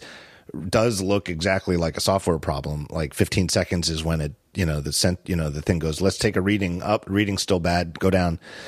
Whereas, mm-hmm. like they said, like an often form of oscillation in general, it, of course, is turbulence. But turbulence doesn't tend to come at exact 15 second intervals. It might be, you know, seven seconds, then 20 seconds, then 17 seconds, you know, because it's a natural phenomenon, not something written in software. Mm-hmm. I thought the yoke argument, and again, speculation from somebody, I didn't read that in an, a confirmed thing, but I do think, as a user interface nerd, I think that's super interesting because what is the best user interface for a pilot to take control of the airplane from autopilot that that they suspect is gone awry? Pull back on the yoke, right? Mm-hmm. Pull back on the yoke, disconnects it, you know.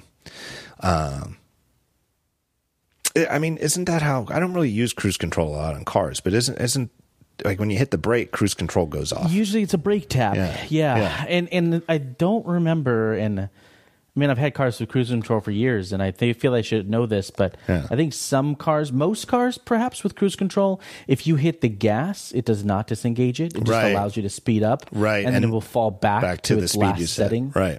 Yeah. Yeah, that's how my cruise control works. Is gas you can use to go a little faster than you had it set, and then it just drops you right back to where you had it set, which for me is usually still extremely fast. You know, 91, 92 miles an hour.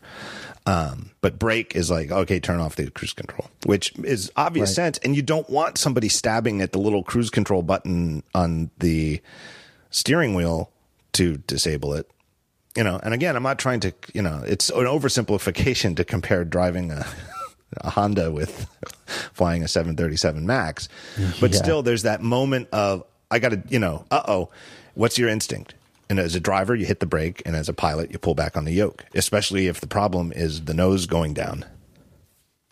So it's sort of a user interface problem, sort of a corporate planning problem, sort of a a cheapskate bureaucracy problem in terms of this. You know, the whole reason for this software patch in the first place was to avoid having to retrain pilots on this plane that they probably should have had to now you know not again maybe there's you know there's nothing fundamentally fundamentally wrong with these planes but if the pilots had been retrained on them as though they were the new planes they should have been treated as it every every pilot would have known what to do how to identify it and what to do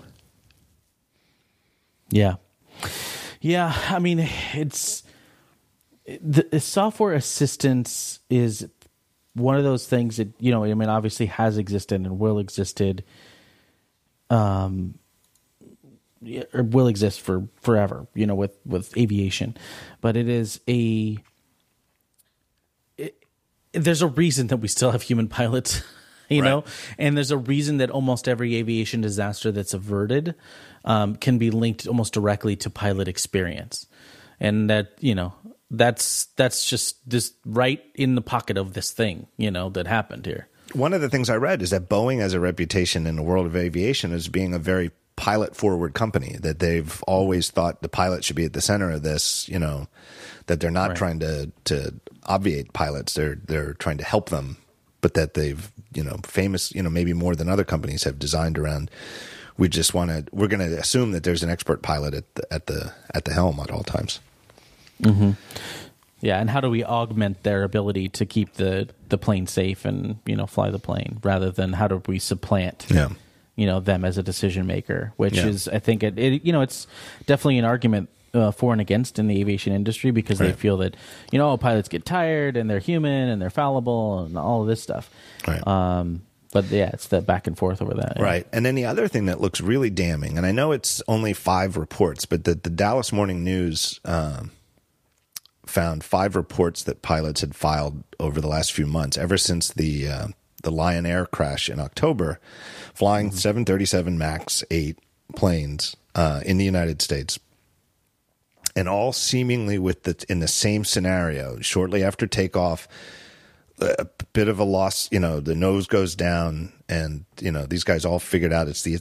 I, luckily, I guess, or just you know, all figured out it was this MCAS system. Disabled it, took control of the plane. Everything was right afterwards. Um, but one of the complaints from the pilot called it like used the actual word unconscionable that you know that the manual that they had for the plane doesn't really emphasize this enough you know that they Right. sort of had to figure it out on the fly uh, which again speaks to this whole uh, not that there's anything wrong with the plane but that there's something wrong with trying to say this if you're good on any previous 37 you're good on this new one and it really mm-hmm. wasn't you know and that's purely for financial reasons which is a really bad look when it when the stakes are so high Right. Um, the other conclusion to draw from this, I have to say, you know, again, it's a bit of speculation, but it, it's a bad look at the moment, at least, is that, like you said, the FAA, and my understanding is the FAA has a reputation of being aggressive on on calling for like grounding of a plane or you know calling you know doing something even if it means greatly inconveniencing air travelers um, you know in the name of safety. And that the FAA was last to do it and Boeing happens to be the US manufacturer sort of is a bad look at the moment and I wouldn't be surprised if that turns into some aspect of the scandal you know that if this had been an Airbus plane with the same problem in those two countries, maybe they would have pulled the trigger on grounding them sooner. Hmm. Yeah, eh, that's so true. And you know, it, it really sucks, you know, that you have to think this way, this in this day and age. But it, it really does. I mean, you know, some people who, are, and I'm not by any means a Washington insider, or nor do I follow this stuff.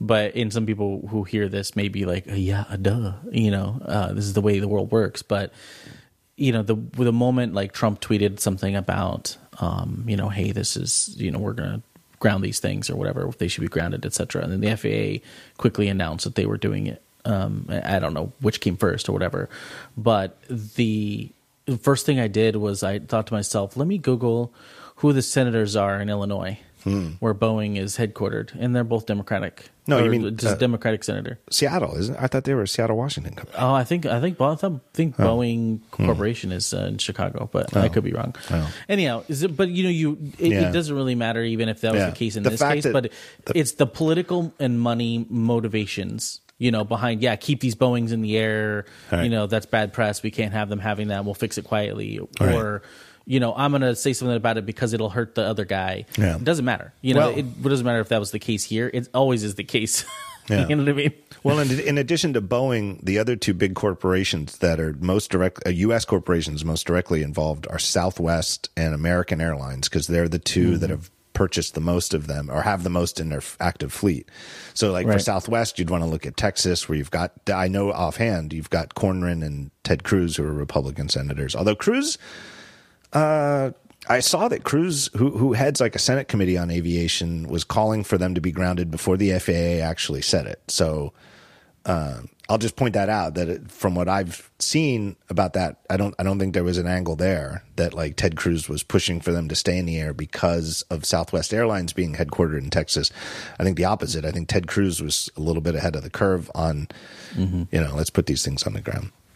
Anyway, I, I don't think Boeing has handled this well, in my opinion, because Boeing also was, you know, uh, def- defending it, and even to this point, and and even you know they've they're grounded worldwide, but they didn't get out ahead of this. And I all I can think of to compare it to is the uh, the Tylenol scandal, which I don't have in front of me. But do you remember? You you were probably a Yeah. kid. Oh yeah, I, I was, but I do remember it probably from discussion later on, not at the moment. you know. So I again didn't do the research, but so I'll speak off the top of my head and probably get something wrong. But at some point in the eighties, Yeah. at some point in the eighties, some uh, psychopath working in a factory it put uh, like cyanide in a bunch of Tylenol packaging, and people, I think people died. Um, not too many, but you know, uh, but it, it somehow it was quickly determined that these people had all taken Tylenol and Tylenol figured out where these packages had come from, from the serial numbers on the packaging, and they knew very quickly. You know, they could have said, "Just take all cereal, everything that came out of this, like let's say plant, take them all off the shelves."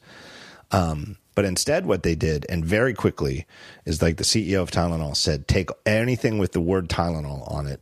Of any product from any place, take it all off the shelves and destroy it all. Just, just you know, let's get rid of it all to be as safe as possible. Even knowing that that was actually w- well above and beyond what they needed. They knew where this guy worked. They figured it out. They could have just taken off the products that might have been from the place where he worked. Um, but by doing that, it it it like kept the Tylenol brand from being tarnished in the least. Like like mm-hmm. worldwide, people were like, "Yeah, I can still," you know, even though people had just been poisoned by Tylenol they bought. The, the fact that like you know with within days of this thing even happening the ceo is saying let's just destroy every every bit of it worldwide and you know mm-hmm. you know and then they came up with tamper proof pra- packaging et cetera et cetera you know back Right. when i was a kid you just open a pack of pills from the store and you didn't have to poke holes in anything it was right. Um, but famously considered one of the sagest uh, public relations moves an executive has ever made. You know, and who knows how many untold uh, millions, hundreds of millions, who, how much money in Tylenol product was destroyed, uh, you know, that didn't need to be, but it was all in the name of let's, you know, let's not forget that what, however many millions or billions of dollars of Tylenol is out there, uh, I think they even told people to throw the Tylenol out in their home. You know, if you've got any Tylenol in your home, throw it out. Uh, um, and it- you know, it, it- also, I, I think there's a lot of people who would think, well, that's that's the risky PR move, right? The risky PR move is to to be there saying throw it all out. You know, Sure. but in hindsight, it's considered, you know, an act of, you know, to borrow a, a Phil Schiller term, courage. You know, and I think mm-hmm. everybody would agree it was, and everybody agrees in hindsight it was the right way to do it. I can't help but think that maybe Boeing should have been way ahead of the curve, like after this Ethi- this second crash, and saying, "Hey, we don't think there's anything wrong with these planes, but we would like everybody around the world to ground them while we do conduct a thorough investigation." I, I, I can't help but think that that was a better way for Boeing to play this, especially from everything I've read in the last like 48 hours. Yeah. I mean, it just seems so obvious in the, you know, that you would just go ground them immediately until we figure it out, you know, and we'll, we'll figure out, we'll help the airlines figure out how to get you where you need to go, but we can't use these planes. It's just, you know, after even the first crash, because it's, it was obvious with the first crash that there was some sort of plane fault and it's like, I don't know, systemic, you know? Um, and that's uh it just i don't know it boggles it boggles money really screws with people it really does Yeah, there's like an old saying once is chance, twice is coincidence, third time is a pattern. And I kind of feel with something like air travel, once you get to twice, you lower that by at least once at I least say, one I say, you, yeah, you lower it by at least one. I, I think. I think you. I think you say two as a pattern and, Right. and act from there. And I have to say that's that's contrary to my initial read over the weekend when I wasn't really paying attention. Uh, you know, I kind of feel like I, as a non-expert, total non-expert, and not even really an aviation nerd, although I'm suddenly turning into one with this. Um, there was a story I linked to uh, his name is uh, Jon uh, Ostrower, and he writes. Uh, he's a longtime aviation industry reporter, and he writes his own website now called The Air Current. And he had a great piece. I linked to it from Daring Fireball yesterday. I, I learned a lot from it. Really, a lot of what I said before was just restating what, what I learned from him. But um, he had a, a, comment. You know, he's well sourced, so he, you know it's anonymous sources. But somebody in the aviation industry said that if these two crashes had happened, one in October and one in March, but the airlines had been Southwest and American, they they would have grounded these planes hours after the the second one. It was the fact mm. that there was sort of a bias within the FAA that, well, who knows how good Ethiopian Airlines is. like is. they don't maintain their planes, or, or they don't train their pilots, right? Yeah. And I hate to yeah. say that my sort of casual read from the news over the weekend might have been along the same lines. Like I might have just as a knee jerk pundit screaming at the government what to do, you know, mm-hmm. I, I might have had a different take too. Yeah. Let's take a break and I will thank our next sponsor, who is Eero. Look, Eero makes Wi Fi for humans. Basic premise behind Eero Wi Fi systems is called a mesh network. You get multiple devices. Basic starting pack has three for Eero. You put them around your home, they talk to each other, and then they envelop your whole house, your whole office, whatever you've got, with one network based on these three things that talk to each other. And it's just common sense, really. You don't have to be a, a Wi-Fi engineer to really understand the the the basic idea that having one router in one spot to cover your whole home, your whole office, wherever you're trying to do it, uh, is going to have trouble getting through all the walls and everything, and then spreading a couple out that all can talk to each other and create one seamless network is an easier way to do it. Uh, but in addition to the fact that it's just a better way to envelop your whole home with a wi- one Wi-Fi network, uh, it's really, really easy to set up and administer. Uh, basically, you do the whole thing with an app on your phone or on your iPad. Uh, couldn't be easier to set up. It's super easy to do things like add a new one. You just go in there and say add one, and it says, what do you want to name it? Like you can name it like, you know, third floor hallway, whatever you want to do. Add one, uh, that sort of thing. You can monitor all the devices that are on the network. You can easily set up a guest network, which I'm a fan of. I don't really like having people come to my house and get on my main network. Uh, love having a guest network. Super easy to set it up. Uh, super easy to monitor it. And They've also got Eero Plus. Eero Plus is a service that you pay extra for, and it lets you do all sorts of extra stuff. Lets you set up your own uh, uh, way to block malicious and unwanted content across the network. You can filter for adult content for stuff like monitoring your kids or something like that. Uh, it does ad blocking optionally, content blocking. It can automatically tag sites that can contain all sorts of stuff like violent, illegal, adult content. So you can choose what the people on your network can see, don't see. They even have features when you sign up for it. You even get stuff like VPN protection from encrypt.me, uh, password management from the great 1Password, and even antivirus software from Malwarebytes if you want it. It's a great setup. Uh, really, the single router model is just going the right way, the dodo bird. So if you're looking to upgrade your home network to something with a mesh network, Eero has a great uh, starter kit. And also, I will add this: I've used it. They have incredible customer support, uh, and it's something that come, they've really invested deeply in. You can call and get call them up and just get a hold of a Wi-Fi expert within 30 seconds. You get a real human being right here in the United States. Uh, and if you have any kind of problem during setup, you can do it. I forget the problem I had like a year ago. It was something when I moved, uh, but I called them up. They walked me through it. Uh, couldn't have been easier. Very, very simple. Uh, so we, I'm talking to you right now. If you hear this, I'm talking to Matthew over an Eero network. Really has changed the Wi-Fi in my house for the better tremendously. I've been using them for years.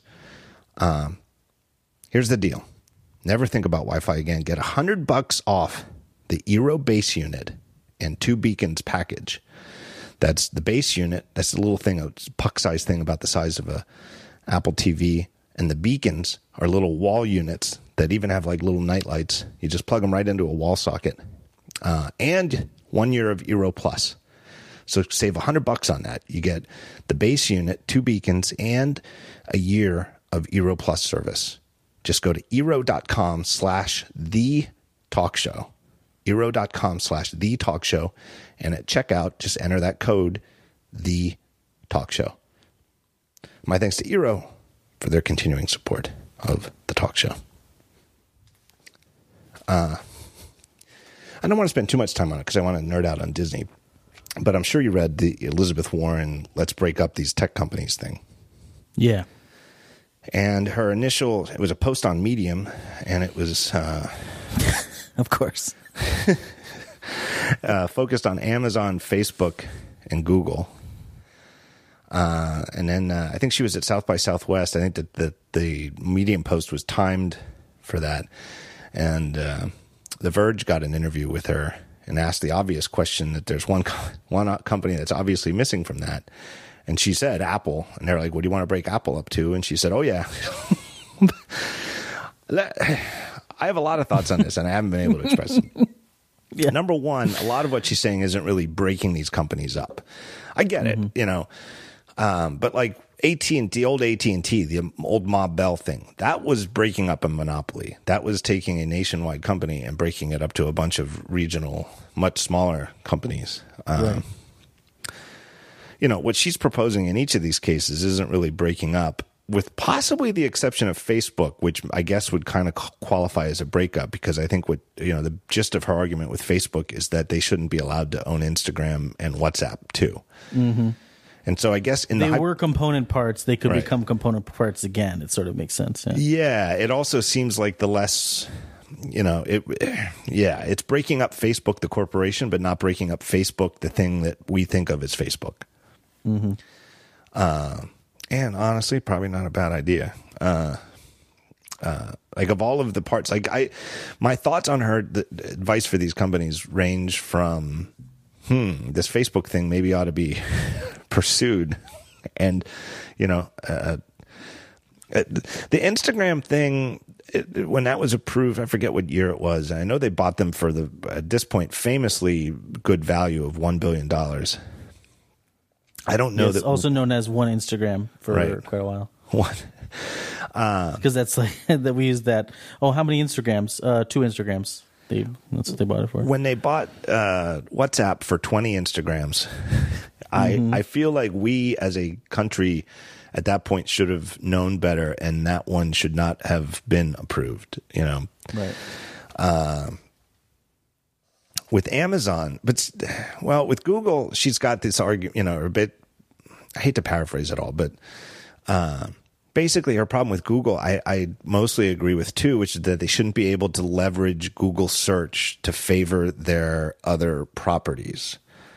Right. Uh, I mean, that's something that you know, Stoppelman from Yelp has been screaming about for years. You know Yeah. what I mean, I mean, uh, people Right. people have been pissed about that for a very long time, and in fact, they have been fined several times over Right. this scenario where they were taking, you know, saying like, "Oh, hey, you can pay for an ad."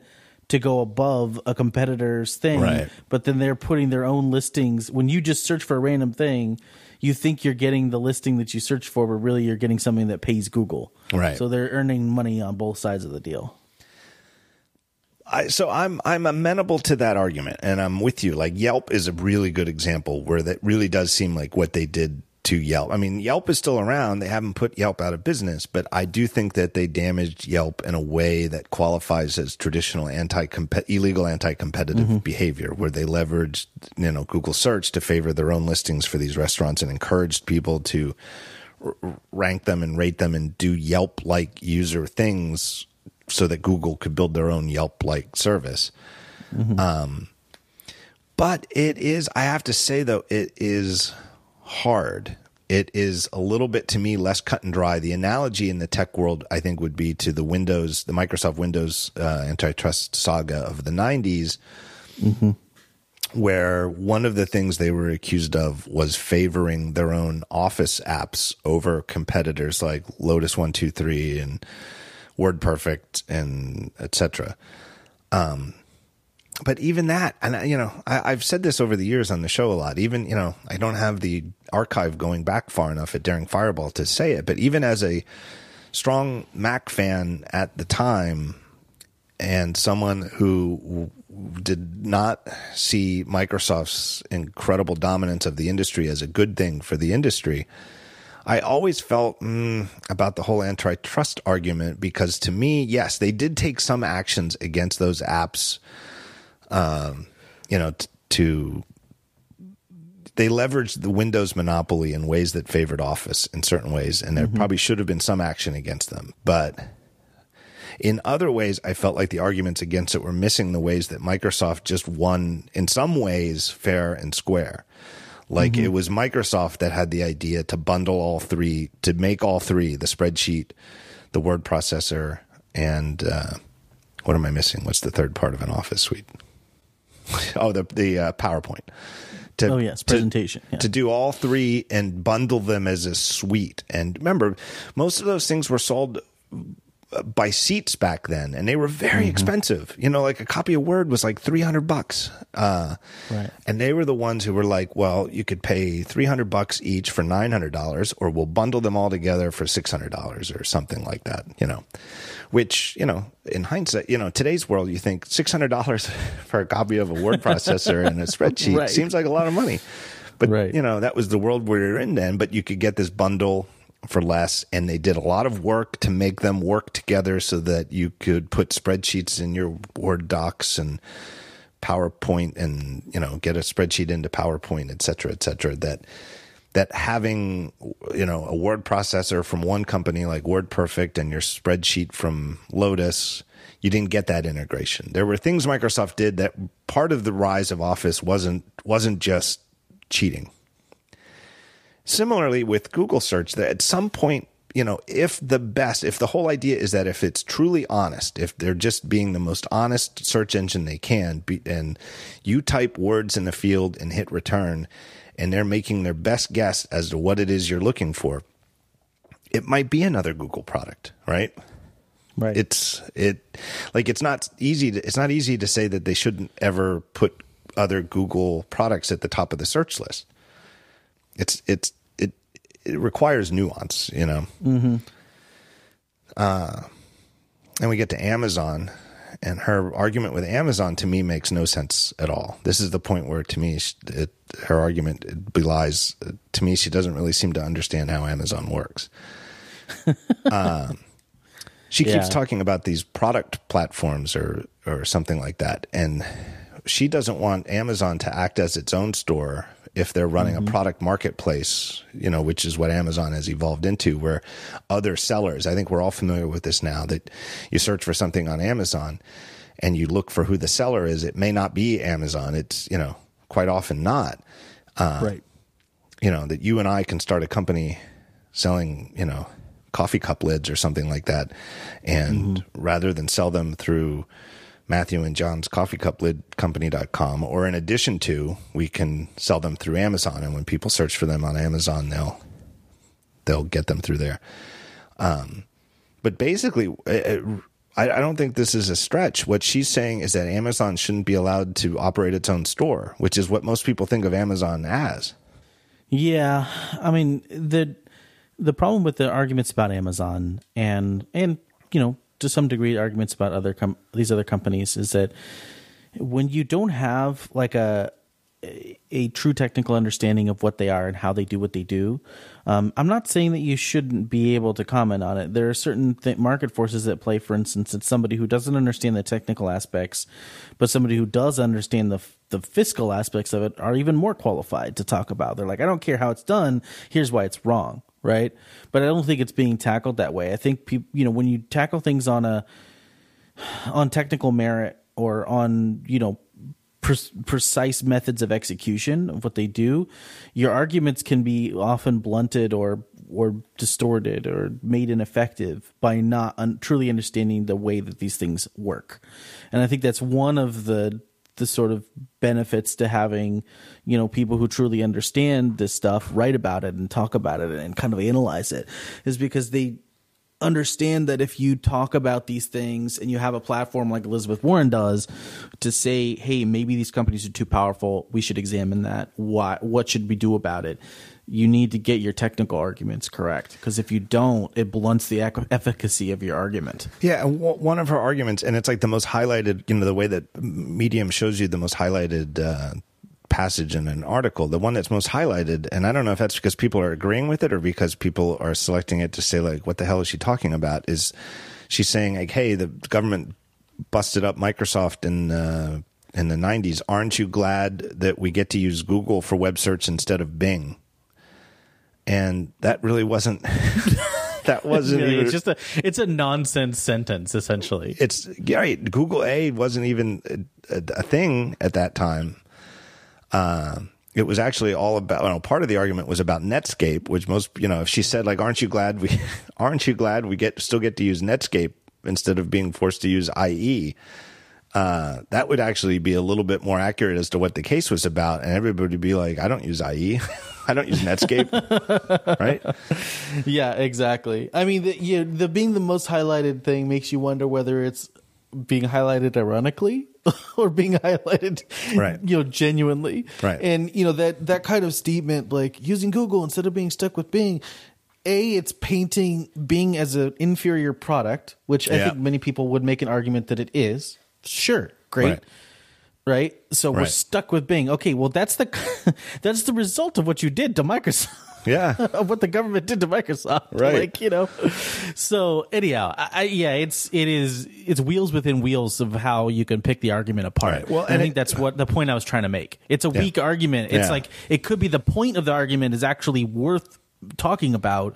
But having a weak argument does it a, a disservice. It does the Yeah. conversation a disservice. the the the 90s mentality. And there's a reason for the mentality because it was true for the throughout the 80s and 90s was that the important thing was to be the company making the software that ran on people's and businesses PCs so Microsoft you know is the one who was the most successful and they made the operating system that ran on your PCs on your PC right under your fingertips and they made these office apps that ran on your PC right there and then the web and Netscape became this big thing, and Netscape had a big IPO and and was getting all this momentum, and there was a mentality at the time that the most important thing to control would be the browser because the browser was the app that ran on your PC. And it still is important. You know, we were just talking about Apple and Safari and how much money they make from Google by having Safari.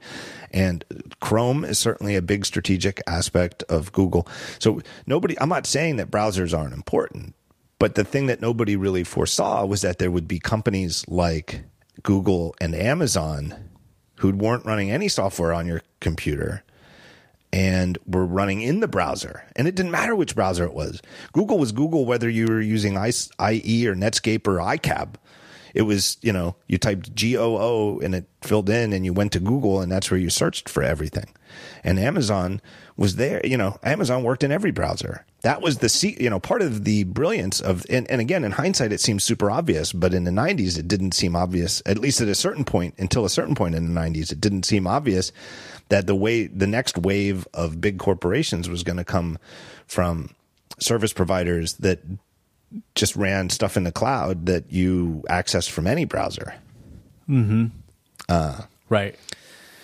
Uh, and then when she got to Apple, uh, I think she really missed the boat. I think she picked the right part of the company, which is the App Store. I do think that if there is an anti-competitive argument to be made against Apple, and I think there is a good one, it does involve their administration and control of the App Store. Yeah, all the clearly demonstrable ones are there. You know, the ones that are consumers can feel Right. and see and touch, so to speak. but she completely missed the boat on what it is. It's she's she's back to this. Uh, you run a product marketplace. You shouldn't be allowed. Apple shouldn't be allowed to to both control the App Store and distribute its own apps on the App Store. Which is dumb. That's the dumbest thing. Is that they should be allowed. That no, it should actually be the way it should be done. They Right. should put their apps on the store, everybody else's apps on the store, and people install what they right. want. right. I, I wouldn't necessarily agree with it, but one argument would be that yes, they should put more of their apps in the App Store as opposed Yes, to baking exactly, them in. yeah. Like, you know, and and I I think it's a coincidence. I I that Spotify came out this week with their public call for you know government intervention into the App Store. Um, but if you look at Warren's proposal, it wouldn't really help Spotify at all. That's the thing. Is that Spotify has come out with this thing No, very no. publicly calling for, you know, that Apple's App Store isn't fair.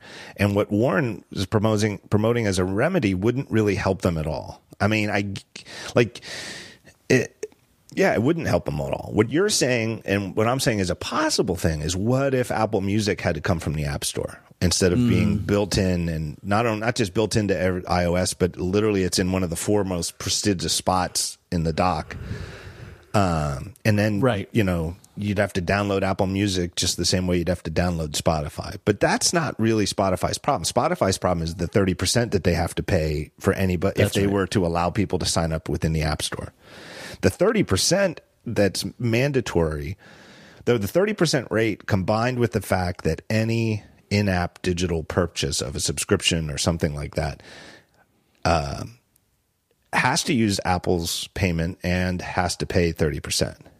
And so that's the anti-competitive angle is that uh, if Spotify And of wants course, the argument to the contrary is that people can buy a subscription to Spotify, they just can't do it via IAP. right You know, Right. And I think that's you know that will be Apple's argument. And Apple's argument, of course, is we built the App Store, we maintain the App Store. If you want to sell things in the App Store, you those are our rules. Right. If you want to sell things outside the App Store, you can, and they could use those th- things in the App Store. You can they could download the app, but you just can't.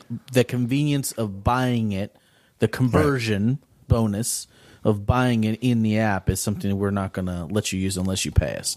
And that should be the crux of what Warren should have attacked. Right. And she didn't. right and I think there's a good argument there and I think it puts I think Apple has a defense for it but I think it's it's sort of mm-hmm. a you know I, I, I, Apple's biggest defense is Google.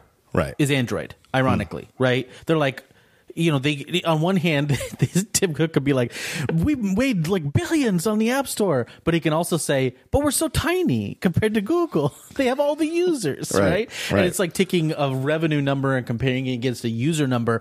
And I, there is some sense in, of irony in the fact that the government is set up not necessarily to play with those revenue numbers, but to sort of pay attention to and reward or whatever you want to call it or, or punish people based on the pure user base.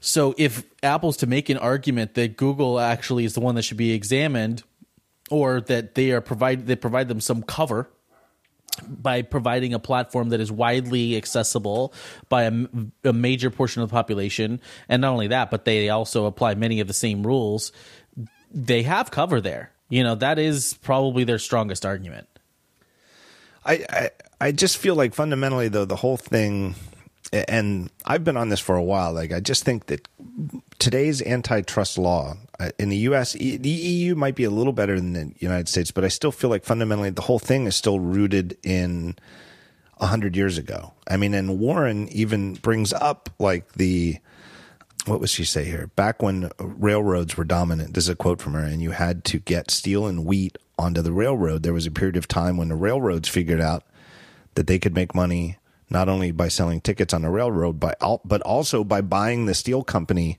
and then cutting the price of transporting steel for their own company and raising the price of transporting steel for any competitors. Um, and that's you know that is actually something that happened, and that actually informs modern U.S. antitrust law. But that was 100 years ago. And I feel like trying to apply that sort of logic to these companies, which are entirely digital, and that these economies are told these the way that they work is so different. Um, is it would be like trying to apply 1804 laws to those companies in the early 1900s, right? They're, Right. You know, how in the world would the laws of, of 1800 have foreseen railroads, let alone the steel industry? yeah the carriage law is just not gonna not gonna fly Right. in a digital marketplace yeah. Right, and and or to my- evaluate one Right, and my favorite example of this in recent law was the uh, the Apple eBooks antitrust case, which really it, the whole thing just hinged on whether prices were going up or down for consumers. Um, and I get lots of pushback on this. I've gotten it over the years by by saying that I really think Apple was done wrong here. And it's always from readers who say, "But the prices were higher, and I want to pay nine ninety nine for books." But what Amazon was doing wasn't, you know, Amazon's the one who has a dominant position in the ebook industry, mm-hmm. a monopoly. They're the ones who, if you talk to publishers, who do you, who are you concerned about in the ebook industry? They all say they all say Amazon, not Apple. the whole yep. reason they got into bed with Apple and made the deals that that ended up causing Apple to lose that lawsuit was because the actual book publishers were all concerned about what Amazon was doing, which was artificially deflating prices to keep competitors out, and even mm-hmm. to the mm-hmm. point of selling bestsellers at a loss just right. because they could afford to and others couldn't. You know, like Amazon as a company with a huge uh, uh, market uh, cap and a very high stock price and support from its shareholders famously of running as a no profit business, just reinvesting all revenue into the business. Um, could afford to sell ebooks cheaper than Barnes and Noble could. Barnes and Noble couldn't sell a $15 ebook for $9.99 and take a $5 loss on each one. Amazon could, mm-hmm. and they did. That's the bullying, anti-competitive behavior. Uh, and it's all based on the fact that U.S. antitrust law is based on the basic idea that if prices go up for consumers, that's bad, and if they don't, that's good. Which in mm-hmm. theory makes sense, but when you think about a company like Amazon that can sell things at a loss when others can't, it doesn't. Um, and again, it's all just well, based on a hundred year old. It's distribution versus creation too. There's right. that argument that falls in. It's it it may be in the short run slightly better for a consumer, but if the you know if the if there's no profit being made by the people creating the product, you know, then it's now you end up in a position where they get crushed out of business or they must deal with Amazon. Then who has the stronger antitrust argument? You know. Uh, and you know, Amazon's basic products that, that that's not the problem. You know, I mean, Walmart has every every major retailer has house brand products. Yep. You know, yeah, Amazon didn't start that. You know, and I'm not saying Walmart doesn't do things that that companies consider bullying from their market perspective. They do. Um, but it's just not the fundamental problem that if you're if you're going to go after Amazon. So I kind of feel like this whole thing is a shame because I do feel like it is good that a major U.S. politician, uh, someone like Warren, who right now is perhaps at the height of her influence because she's already been well known, and now she's announced herself as a candidate for for the presidency in 2020. She has a significant, you know, number of. She may not be the front runner, but she certainly is in the running uh, so something that she proposes like this is going to carry a lot of weight. And, you know, if she winds up not winning, if she ends up not winning the nomination, uh, she may never be quite as influential again. Uh, and I kind of feel like so it's good that somebody's looking at this stuff because I do feel like the government, you know, in the U.S. should be looking at these companies, all four of them, in various ways, in ways that they haven't. But I feel like, man, missing the boat at these technical levels is just sort of this. it's very very disappointing to me. Yep, I agree. Anyway, what you what I, I didn't look a lot at the Spotify thing yet. What's the gist? I know that part of it is the thirty percent, which I do think is the key thing to it to attack if you're Spotify. But I haven't seen the rest mm-hmm. of their proposal. Have you? Uh, no, I haven't read through it in a detailed way, so I I couldn't speak to it as far as what they what they actually want. Right. But the main problem isn't the fact that Apple distributes apps through the App Store. It's basically the basically it's the thirty percent that they yeah, want. the money, right? Well, and they and, and which you know the money is uh, right. it's legit. Like right. you know, Apple does earn a good chunk of money for a product that they don't create. But on the other hand, it, it it's and, and Spotify is a smaller company than Apple, but Spotify is not like you know some sort of innocent little uh, two person garage startup.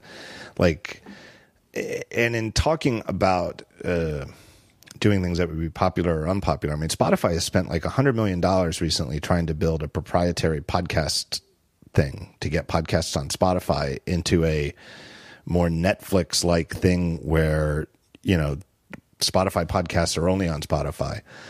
Uh, whereas Apple, which has which embraced podcasts at an extraordinary, in really extraordinary early stage of podcast as a phenomenon, and runs what is still widely considered the, uh, you know, what it is that's the biggest in, index of podcasts uh, and the most popular podcast player, uh, iTunes, and the you know podcast app on iOS, has kept it entirely open in a way that it's in my opinion, admirable. They've never made even a, even a step in the direction of trying to take any sort of proprietary control over podcasts or done anything that would put uh, Android or Windows or going back far enough, Zune users at a disadvantage trying to listen to podcasts compared to if Apple hadn't been involved.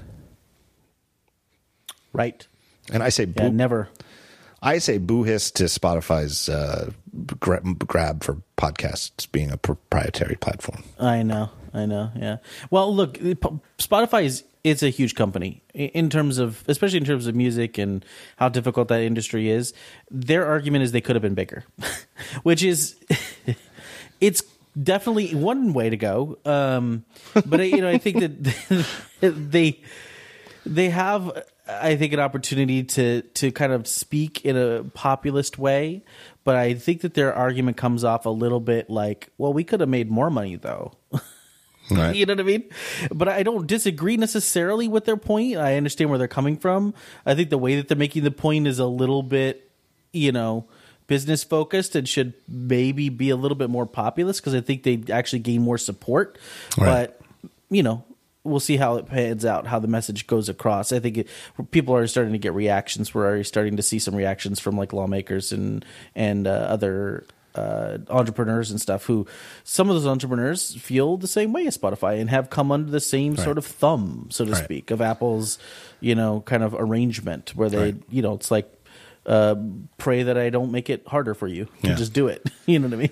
I, my argument would be and that to me the way it probably should be in some sense is that uh, an app if it wants to institute its own payment processing should be able to uh, but then you're on your own as the developers and you do your back end and you do the front end and you take the credit you you take the credit card numbers uh, That's right. You, yeah. you deal with subscription renewal and people's you know in between subscription renewals if their credit card number changes because they you know got a new credit card or whatever you deal with all that. All these things that that iOS you know Apple's iTunes payment thing handles automatically you do it and you're on your own. Or if you want to use our thing which is a very easy API and puts people one fingerprint or FaceTime scan away from approving the purchase and we handle their subscription renewals and you know and and we we have our we put our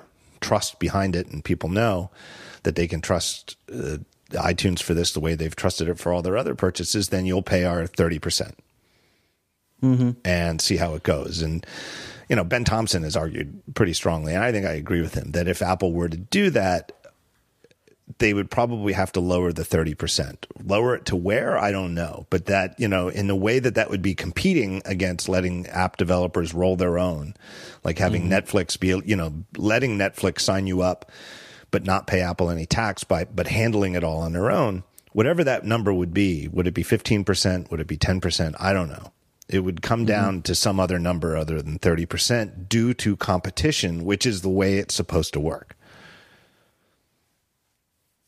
That that yeah. would be my yeah. proposal proposed mm-hmm. suggestion to Senator Warren if she's if she's listening. yeah, I, I, think that's that's absolutely one way to go. I mean, it, having Apple be the the the person who controls both of the both the framework that, by which they get sold and the architecture by which people can enter into continuing financial relationships with people, yeah. it, it, definitely is a bad look, right? Like right. it's easy to attack. Um, whether that's fair or not, I don't know, but it certainly is easy to say, "Hey, this is a bad thing. Why? Why does this happen? Who, you know, who should be, who could, should have this much power or whatever." Yeah. Um, but I think there's definitely a way to look at it where you're like, "Hey, what if we?" What if as a company we decided we just didn't need to make this much money off of this particular segment and what we'll do is look, at least appear optically like we are on the side of entrepreneurs and want to make sure that we're not stifling competition or whatever. And they basically don't charge you until you reach a certain size. This wouldn't help Right. Spotify. Right. Right, But it would absolutely create this feeling of like, hey, we we're fostering entrepreneurship and we're welcoming competition and all of this stuff. At a certain point though, once you reach a certain volume or a certain intensity of business or whatever, you know, we you know, it makes sense for us to charge you and who could argue with that, right? And I think that's the way they should go with it personally. But Yeah, what's it called? The tax bracket system. Uh, oh yeah, uh tax bracket? well, tax brackets. Tra- uh, tranches or But there's a name for it, and people widely misunderstand it. Where um, people think that if the top tax bracket goes to fifty percent, let, let's just say if you make a ten million dollars or more, then there's a Oh, fifty percent right. tax. The Yeah. way it actually works is you only pay the fifty percent rate on the income from ten million and over that's right? right. So if you make ten million and one dollars, you don't owe five million and fifty No, cents in taxes. You, you owe a greater percentage of that one dollar. right, but like your first hundred thousand is the f- same rate everybody pl- pays on their first hundred thousand. You know, and if everybody there's like the earned income tax credit. So like for everybody, whether you're like a billionaire or not, like your first 30, 20, 30,000 dollars or whatever is tax free. Um, that's that would be yeah. I've seen other people propose that for the App Store, where like a if you have a subscription service, you maybe pay nothing for the first hundred thousand dollars, and then you pay ten percent on the next hundred thousand, and thirty percent on everything above that. Mm-hmm. Something like that. right. And again, it certainly would create a lot of goodwill among indie developers and anybody looking to promote startups and stuff like that, where you can at least get off the ground and keep 100% uh, or you know maybe minus maybe they would you know minus credit card fees so maybe like the, the initial rate for the first 100000 would be like 2.5% or something like that Sure. some reasonable number to cover apple's credit card processing fees combined with their fraud and et, et cetera Yeah, and I mean, in like that would even it's not even like the those two options have to exist in mutually exclusive ways. You could do both. You could do a, um, you know, a scale that says like, hey, you know, for your first bit, this is not that much, and then later on, you could do a sliding scale where you're like. You know, hey, it's X percent if you do this much business, and it's less or more if you do more. You know, um, I don't know. There are a lot of options in between. They can't charge, and they charge thirty percent. Yeah, yeah. I, but that's you know, it just is very frustrating that that that that's not what the finger has been put on. You know. Mm-hmm. Uh, all right. Last but not least, let's uh, before we start the last segment, let's talk about our third and final sponsor of the day. This is one of my favorite companies that sponsors the show, Mack Weldon. Mack Weldon's mission is simple. They make all your basics. This is stuff like t-shirts, underwear, socks, they make them smartly designed. They make them nice to look at. They make them comfortable. They make them easy to buy and convenient to buy. Uh, they wanted more out of their basics, and they always questioned how something so essential could be such a pain in, well, let's just say the, the butt to buy. Uh, their eureka moment happened when they were in a department store aisle full of brands that dominated their top drawer. And surrounded by a mind numbing assortment of underwear and socks, they realized consistent fit and quality had become a game of roulette. Are you really getting stuff that's the best fitting, best, most comfortable? Or are you just buying a name brand that you knew? They started from scratch. They even engineered their own fabric. They made sure the design process was meticulous so you can count on the fit being the same each time. So if you get a pair of Mack Weldon, Weldon uh, let's say, t shirts and it fits great, you buy some more. They're all, all the ones you buy, they're all going to fit the same way. Meticulous about it. It's really a better product almost certainly better than what you're wearing right now if you're not wearing Mack Weldon. It's a premium men's essentials brand that believes in smart design and premium fabrics. Uh, I've got a whole bunch of their stuff. I love it. It's always the first stuff out of the drawer when I'm putting stuff on. Um, I really like, in particular, I love their socks. They have terrific socks, very comfortable, uh, long lasting too. A lot long, longer lasting than a lot of other stuff that I've had very comfortable and very stylish. To be honest, they're very fun to buy. Uh, I've really gotten into in the last couple of years. I used for years. I would say for like forty some years of my life. I think every single pair of socks I owned was either white, which was like 90% of my life, or black, which was any time where I felt like, you know, white socks weren't dressy enough. Uh, now I've got all sorts of colorful socks. And, you know, I feel like it's, uh, start your day on a, on a brighter note. Uh, so not only do their stuff look good, feel good, perform well, last long, uh, but they have great prices too. And it's really easy to shop for this stuff. Uh, I've got everything. I've got the t-shirts. I've got their underwear. I've got the socks. You know what I like? I'll tell you what else I like. My favorite product from them. I like a V-neck t-shirt because then you can unbutton a button and you don't see the t-shirt underneath. I feel like if you're going to wear an undershirt, they should all be V-necks. I'm not quite sure why anybody doesn't buy V-necks, but all of my uh, undershirts are Mack Weldon. They all do fit the same. I've just got like a whole drawer full of identical Mack Weldon white t-shirts, uh, V-neck, and I love them.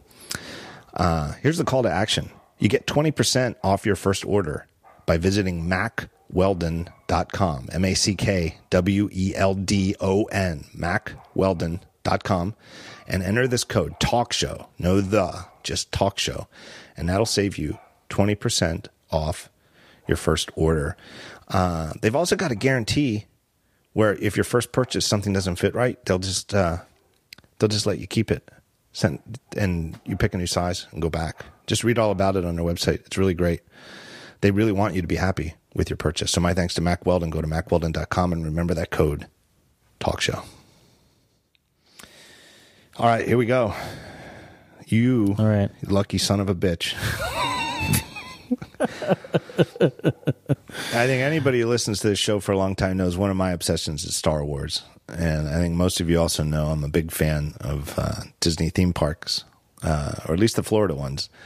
Uh, not that I'm not a fan of the other ones, but I've never been to any of the other ones. Um, but my family uh, loves going to the Disney uh, Orlando area theme parks, and anybody who follows either of those obsessions knows that Disney is on the cusp of opening major new uh, theme park lands in both California and Florida for Star Wars, and you, you lucky son, son of a bitch, spent three days with them. I did. I did. It was uh, it was interesting. Um, it was sort of just like a, a three day like mouth agape situ- situation. so know? this was all in California because the California one is a yeah. going to open first, and B right. is is where Imagineering headquarters is. Yes. So the way Imagineering works is they had, their headquarters are in Glendale, um, kind of in a business park there, fairly unassuming group of beige buildings, um, and then they have facilities in Florida that are largely about maintenance and storage. Um, but then they also have some research institutes, like in Pittsburgh and a couple of other places. But their headquarters are there. So it was sort of a three day jaunt through the process. This is, by the way, very unusual for Disney. They typically do not do large press kind of you know pushes with this stuff or lengthy explanations of kind of what they're doing. Um, and you know, I, I sort of it, it, was revelatory for a lot of people that had been there or that had been covering for the company for a long time. Some of them, you know, were there on this little press tour. Um, I was there's the um, Germain over at Gizmodo was on this thing. Um, but he was he's sort of their entertainment writer. Um, you know, the kind of movies and entertainment and things like that. Uh, is a, is a good writer. I, I, like reading him. But outside of that, there was almost no tech press. Yeah. And the only reason that I was even involved with this because they it was uh, you know it's Hollywood Reporter, uh, L.A. Times, um, Variety. You know, Variety exactly. Uh, several several theme park you know kind of oriented writers from like travel and leisure and things like that right this is the this is the sort of people that were on this tour. And the only reason I was even involved is because I, I do have a personal fascination with Imagineering, um, how they kind of operate, you know, functionally, as well as, of course, what they do, you know, and the, the sort of business of building themed entertainment and robotics and, um, you know, kind of uh, interactive experiences and world building and you know all of that stuff right it's just interesting to me and there's a lot of tech in that that, that is used in that um, industry and even created for that industry that is just not talked about because they don't talk to the people who care or would understand it or would you know care to interpret it for an audience or whatever. So i've spent about three years sort of getting to know those folks over there and convincing them that there are stories that they were not telling that needed to be told or needed to be examined. Um, basically pitching them on this idea that look you, you're doing a lot of stuff in this arena but you're not telling people about it. And my major pitch is you need to hire roboticists and engineers, software engineers, and you know coders and all these people, but they don't know that you have hard problems to solve. And there's only there's no catnip greater to an Right. engineer than a hard problem. So it is a that was basically my my crowbar that I used Right. to kind of push at this, and that's how I ended up getting the invite. Basically, it was they were like, oh yeah, you know, uh, we we're going to do this thing. We'd love to have you involved and all this stuff. Everybody else there was from the entertainment world, so it was kind of fun being the only person there who's like, okay, yeah, cool. Could you explain now the you know this cat this tool that you use why didn't you just use cad why did you use this you know Right. in-house tool and all of this stuff so Or what did you anyhow, do? With, what fun. did you do with Nvidia to get GPUs to be able to drive this display? yeah basically there was a lot of i mean i think you know not not to not to telegraph too much but or or, or put too much words in anybody's mouth but there was a lot of side eyeing from the engineers who obviously wanted to talk about it Right, to right, the, to the PR people like can we please can I talk about this because I've been living this for for 2 years you know normally they don't let them talk about some of that stuff or they're not used to being asked about it at the very least Right. so that was fun. Um, but yeah, the gist of it was to to step back. It was a three day tour. We started out at Imagineering, um, or excuse me, at ILM uh, in San Francisco. Most I don't know if a lot of people know this, but their their main, headquarters are um, aside from Skywalker Ranch, which is a you know a different facility that does a lot of audio and stuff. Uh, ILM's main headquarters are in San Francisco on the Presidio. Um, they have a facility there that they share with Lucasfilm. Um, so we started out at essentially Lucasfilm, which is sort of the bottom floor, um, talking about the originations of the of the project and the storytelling and kind of how do you start building this world and all the decisions there. And then we moved to um, Imagineering in Glendale on the second day, uh, and that Imagineering is, you know, obviously where they build a lot of the animatronics. Uh, they have a workshop there where they craft a lot of the in-house stuff that they do. They have contractors too, but a lot of the main, you know, key ones are um, done in-house. And then on the third day, we actually went and did a site tour at uh, Galaxy's Edge, uh, which is the land that they're building onto Disneyland. Where- where uh, is the Star Wars land? Uh, Glendale is just north of the uh, the sort of hills, uh, the Hollywood Hills. Um, basically, you've got Glendale, the hills, downtown LA, LA proper, um, Venice, all of that, and then south of that is Anaheim, where Disneyland is. So Yeah. it's just north of LA, essentially. So uh, it's did- still LA. Did you guys fly between days one and two? I mean, that's a long way because uh, ILM is is San Francisco, and then the other two days are down in in Southern exactly California. Right. yeah yeah we flew. I i book all my own travel um, when i go on these things. Like i don't i don't let junkets pay for me. Um i'm i kind of a policy of ours. We just don't don't Right. really do it. Uh, every once in a while there's some weird thing where it's like hey this is our thing and you know just come right? And it's like okay we'll disclose it. But Right. by and large we pay for our own travel. So when we flew between the two just speaking this is just a fun side note as an aviation nerd but um flying between the two we flew from out of oakland um, so we drove, we took a little bus from um, Imagineering to, or excuse me, from Lucasfilm to uh, to the Oakland airport. And I fly out of Oakland, but not regularly. Uh, I usually fly out of SFO or LAX, depending on where I'm going. Uh, if I'm not at, flying out of Fresno, and Fresno doesn't have a lot of direct flights um, to Oakland or a lot of direct flights to. Um, definitely no direct flights to uh, John Wayne, um, which is in Anaheim, or the Burbank Airport, which is the one that's closest to Glendale. But if you fly out of Oakland, you can get a JetBlue flight uh, out of Oakland to Glendale, and it's depending on the day, it can be as little as seventy bucks. Wow. to fly. which is great. And that's what it was. That's what my airfare was. Full disclosure, my airfare was seventy dollars. I think that's what I swear to God. I think that's what I paid for an Uber to get from SFO to San, San Jose last year. exactly, exactly. And the cool here's the cool, really cool thing about it.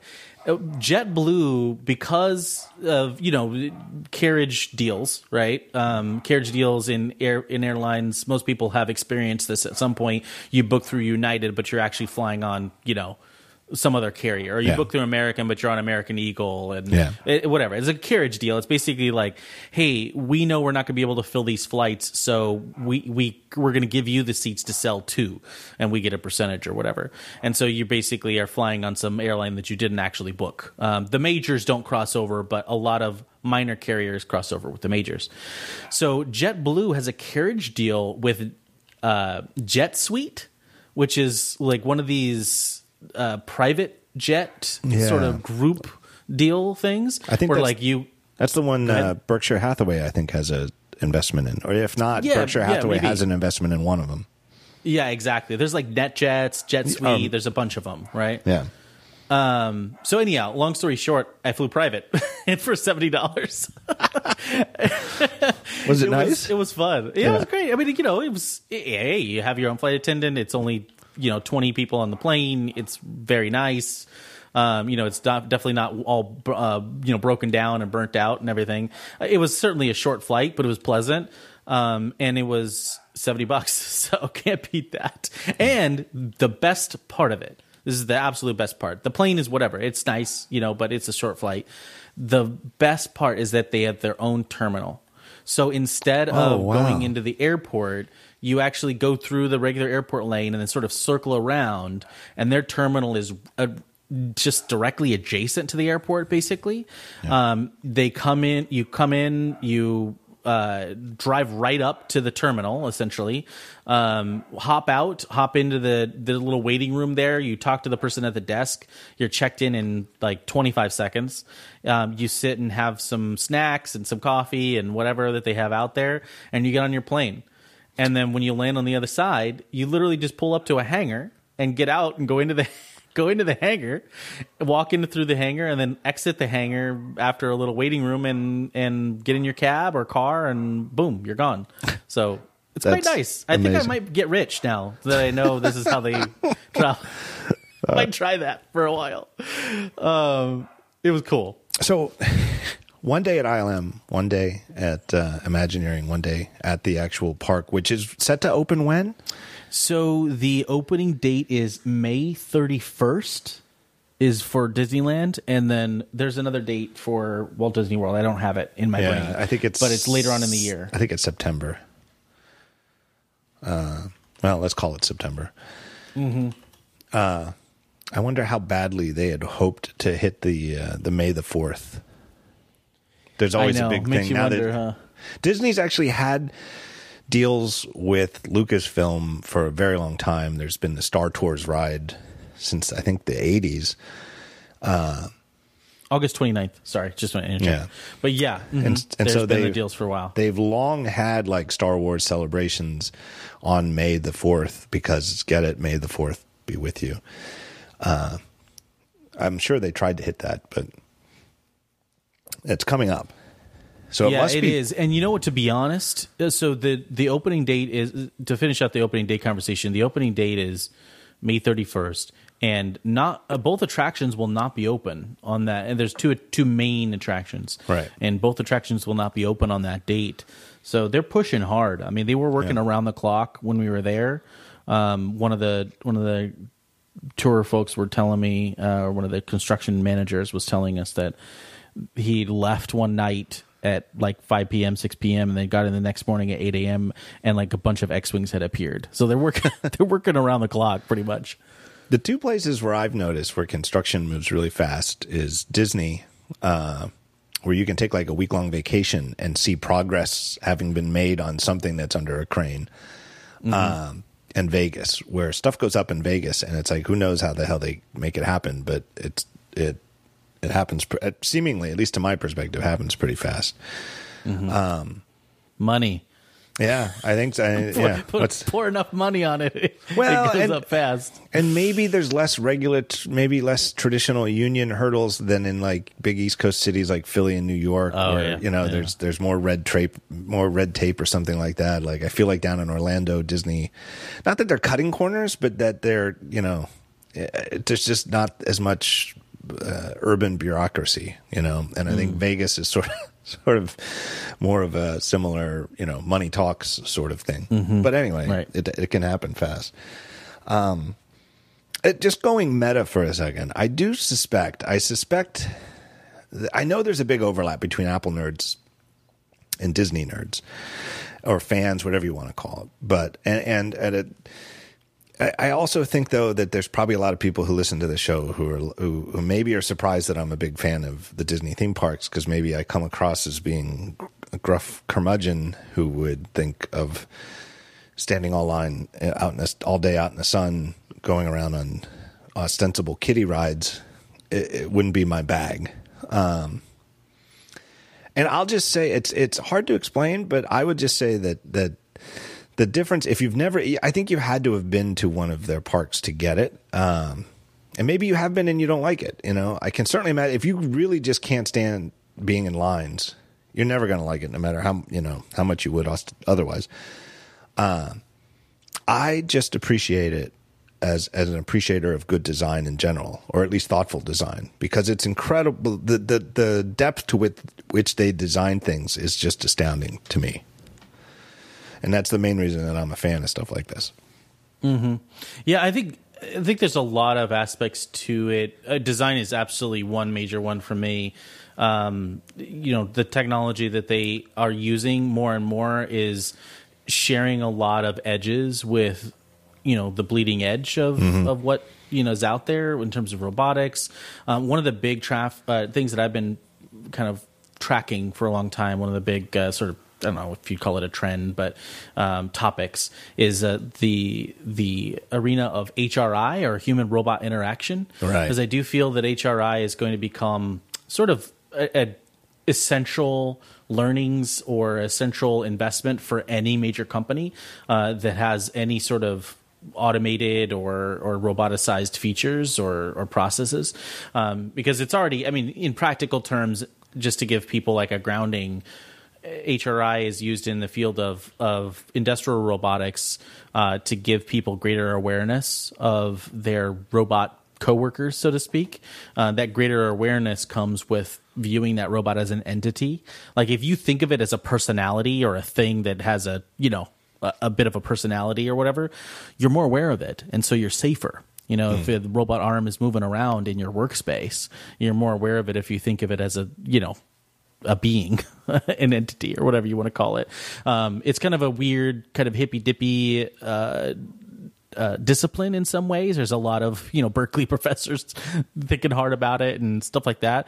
But it is absolutely you know clear that Disney is one of the for, foremost world leaders in HRI because of the way their learnings over decades of the way people interact with creatures and characters, uh, the way they interact and view animatronics, the way that they you know kind of partake in themed entertainment and that kind of thing. So they're doing some fascinating stuff there. And then on top of that, you have this layer of world building, Yeah. uh, that design that you were talking about. You know, where Right. you're you're able to be ensconced in a in a thing that's trans, you know, transports you, and the detail, the attention to detail, is absolutely fascinating and enjoyable. I mean, if you want to understand the level of detail that Disney engineers put into things or these Imagineers put into things, you just look at the next time you're at Disneyland or or Disney World, look at the railings. Right. Just, you know, look at the different railings they have throughout the park and the way they transition from one land to another and kind of ease you into this place that you're, you know, you're leaving one place and entering another and that kind of thing.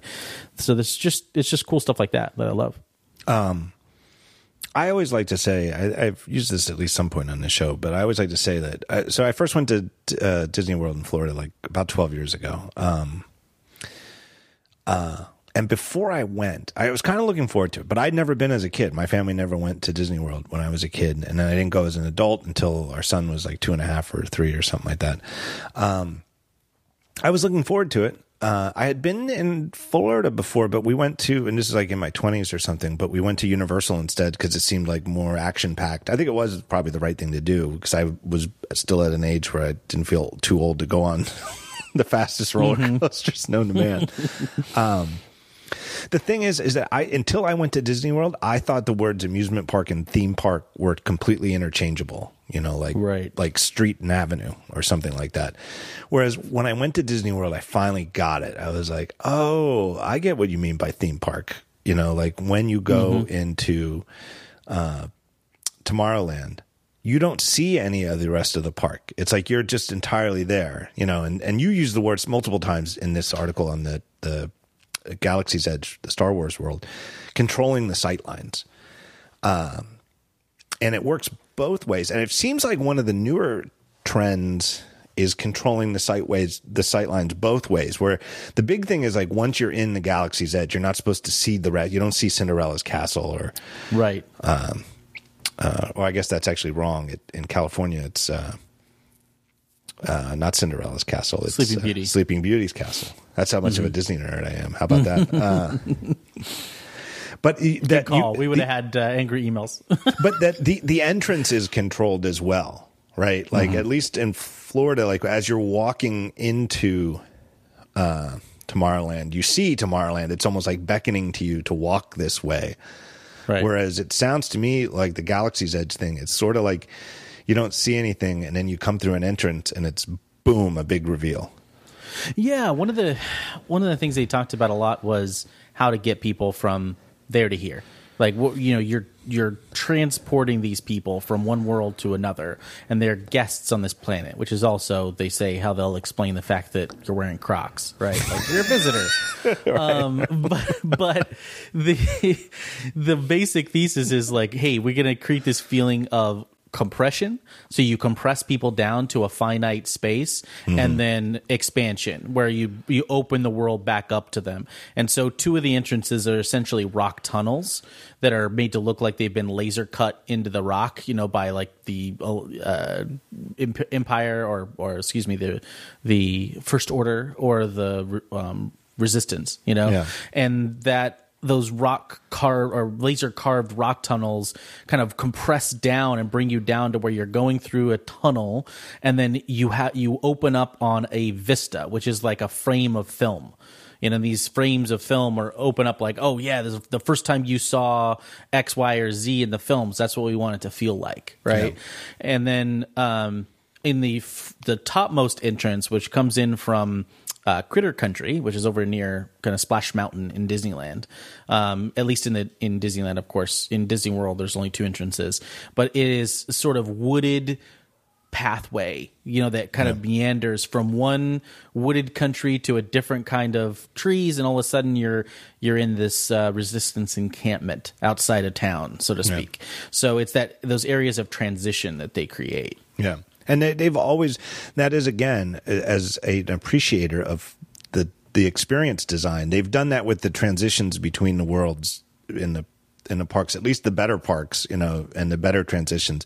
Like they even do things like, uh, as you're going from one to another and there's ambient music, music playing, the speakers are synced up between the two so that when you're in the part where you'd hear them both, it, it doesn't sound discordant. They kind of go together.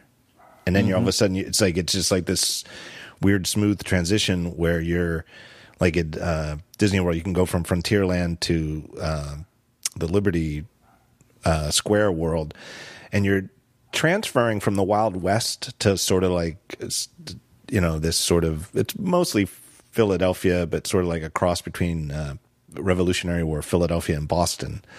Um, but you never hear a transition in the music. It it just sort of works, you know. Yep, exactly. And that that sort of uh, uh, unknown or or gentle, unseen transitional thing is what they specialize in, and Yeah. that stuff takes work. I mean, it takes a, an enormous amount of uh, thought about you know where to put speakers, and it, they invented new technology to interleave the sound and all of that stuff. But they're taking basically you know, a hundred years worth of work in this regard and putting it towards kind of making Star Wars uh, physical, Yeah. which is a very, very interesting undertaking because it's such a well known thing. You Yeah. know, people have been seeing it for decades now, and so they know what it's supposed to look like and what it's supposed to feel like. That's a lot of responsibility. So one of the things that they've done is they made the choice. They, and you even had quotes from somebody talking about it, where they were like, "Well, what are we going to do? Are we going to pick one of the known planets like Tatooine or Hoth or you know Cloud City or something like that, or are we just go- you know go with something new?" And they went with something new. Uh, Batuu is that how you pronounce it? Yeah, B A T U U, uh, which I think was the right decision. Um, just so that they had the freedom to, you know, so that people wouldn't be uh, the, the, the cantina to, on Tatooine's entrance is actually on the left. You know, that they Right. had the freedom to design everything the way they want, and they're not really yeah. withholden to any one thing.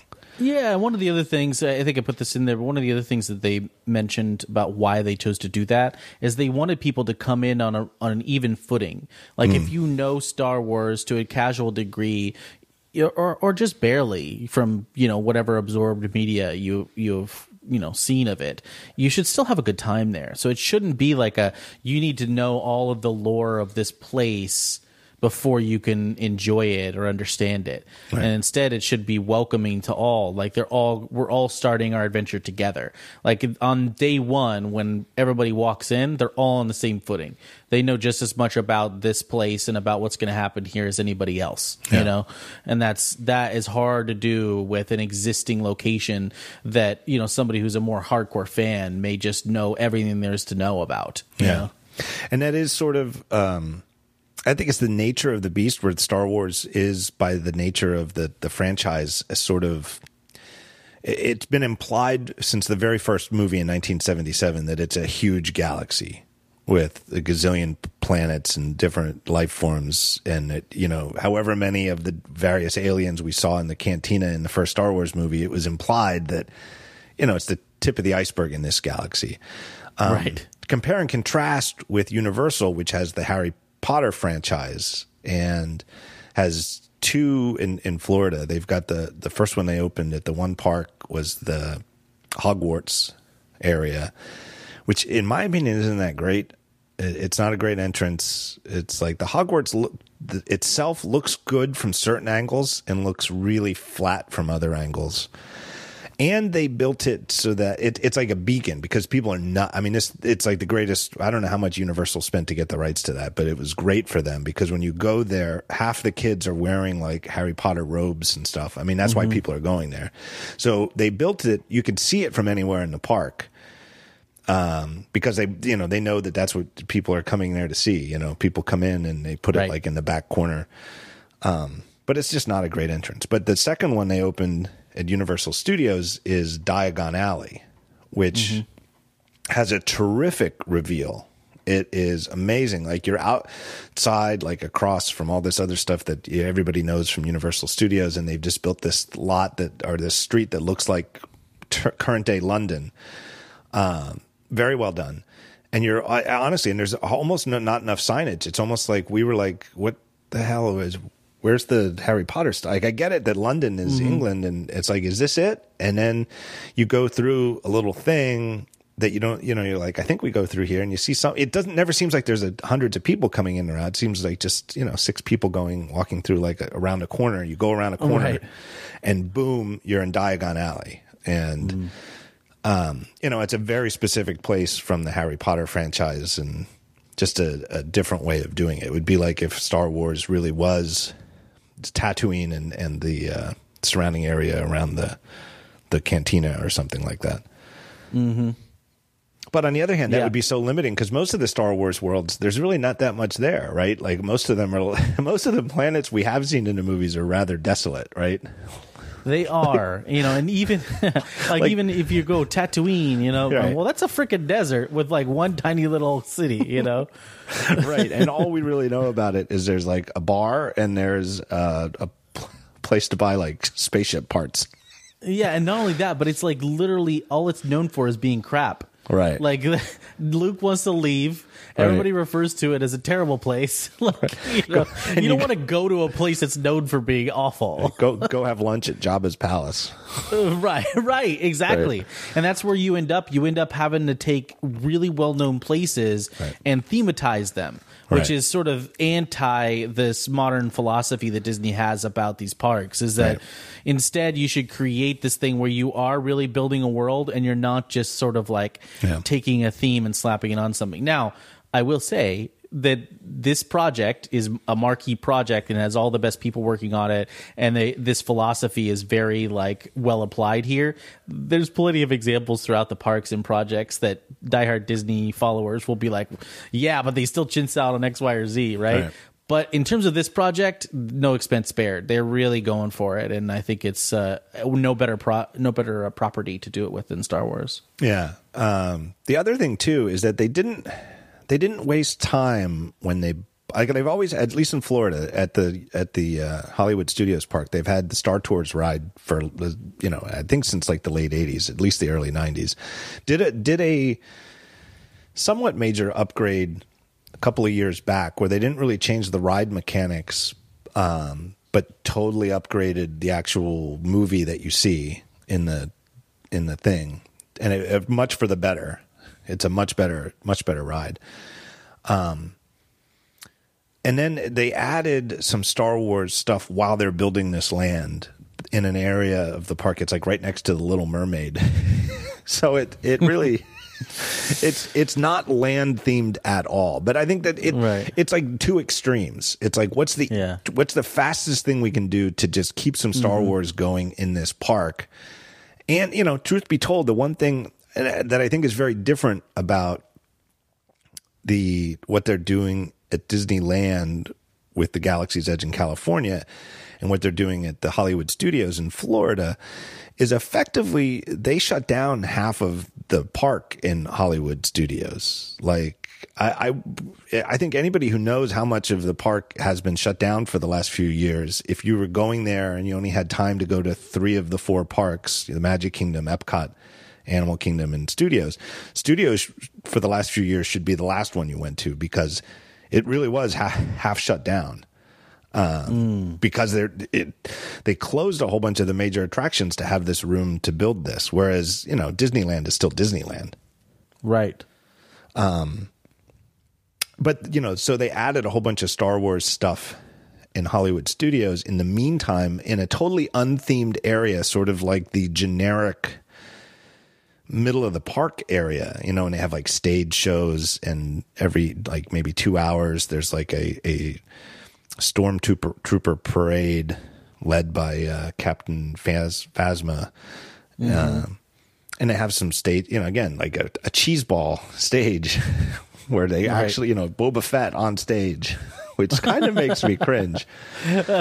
Um, but then there is cool stuff, and I can't help but imagine it's all a dry run for this experience, and it's really going to be cool because they they've been doing things where they'll just have two stormtroopers or first order stormtroopers um, walking on parole, just two two guys in real first order stormtrooper costumes walking, you know, side by side, and then they'll just come up to people in the park. And like the one time I was holding a beer and, and the guy just looked at me, pointed at my beer, and he just said, watch it.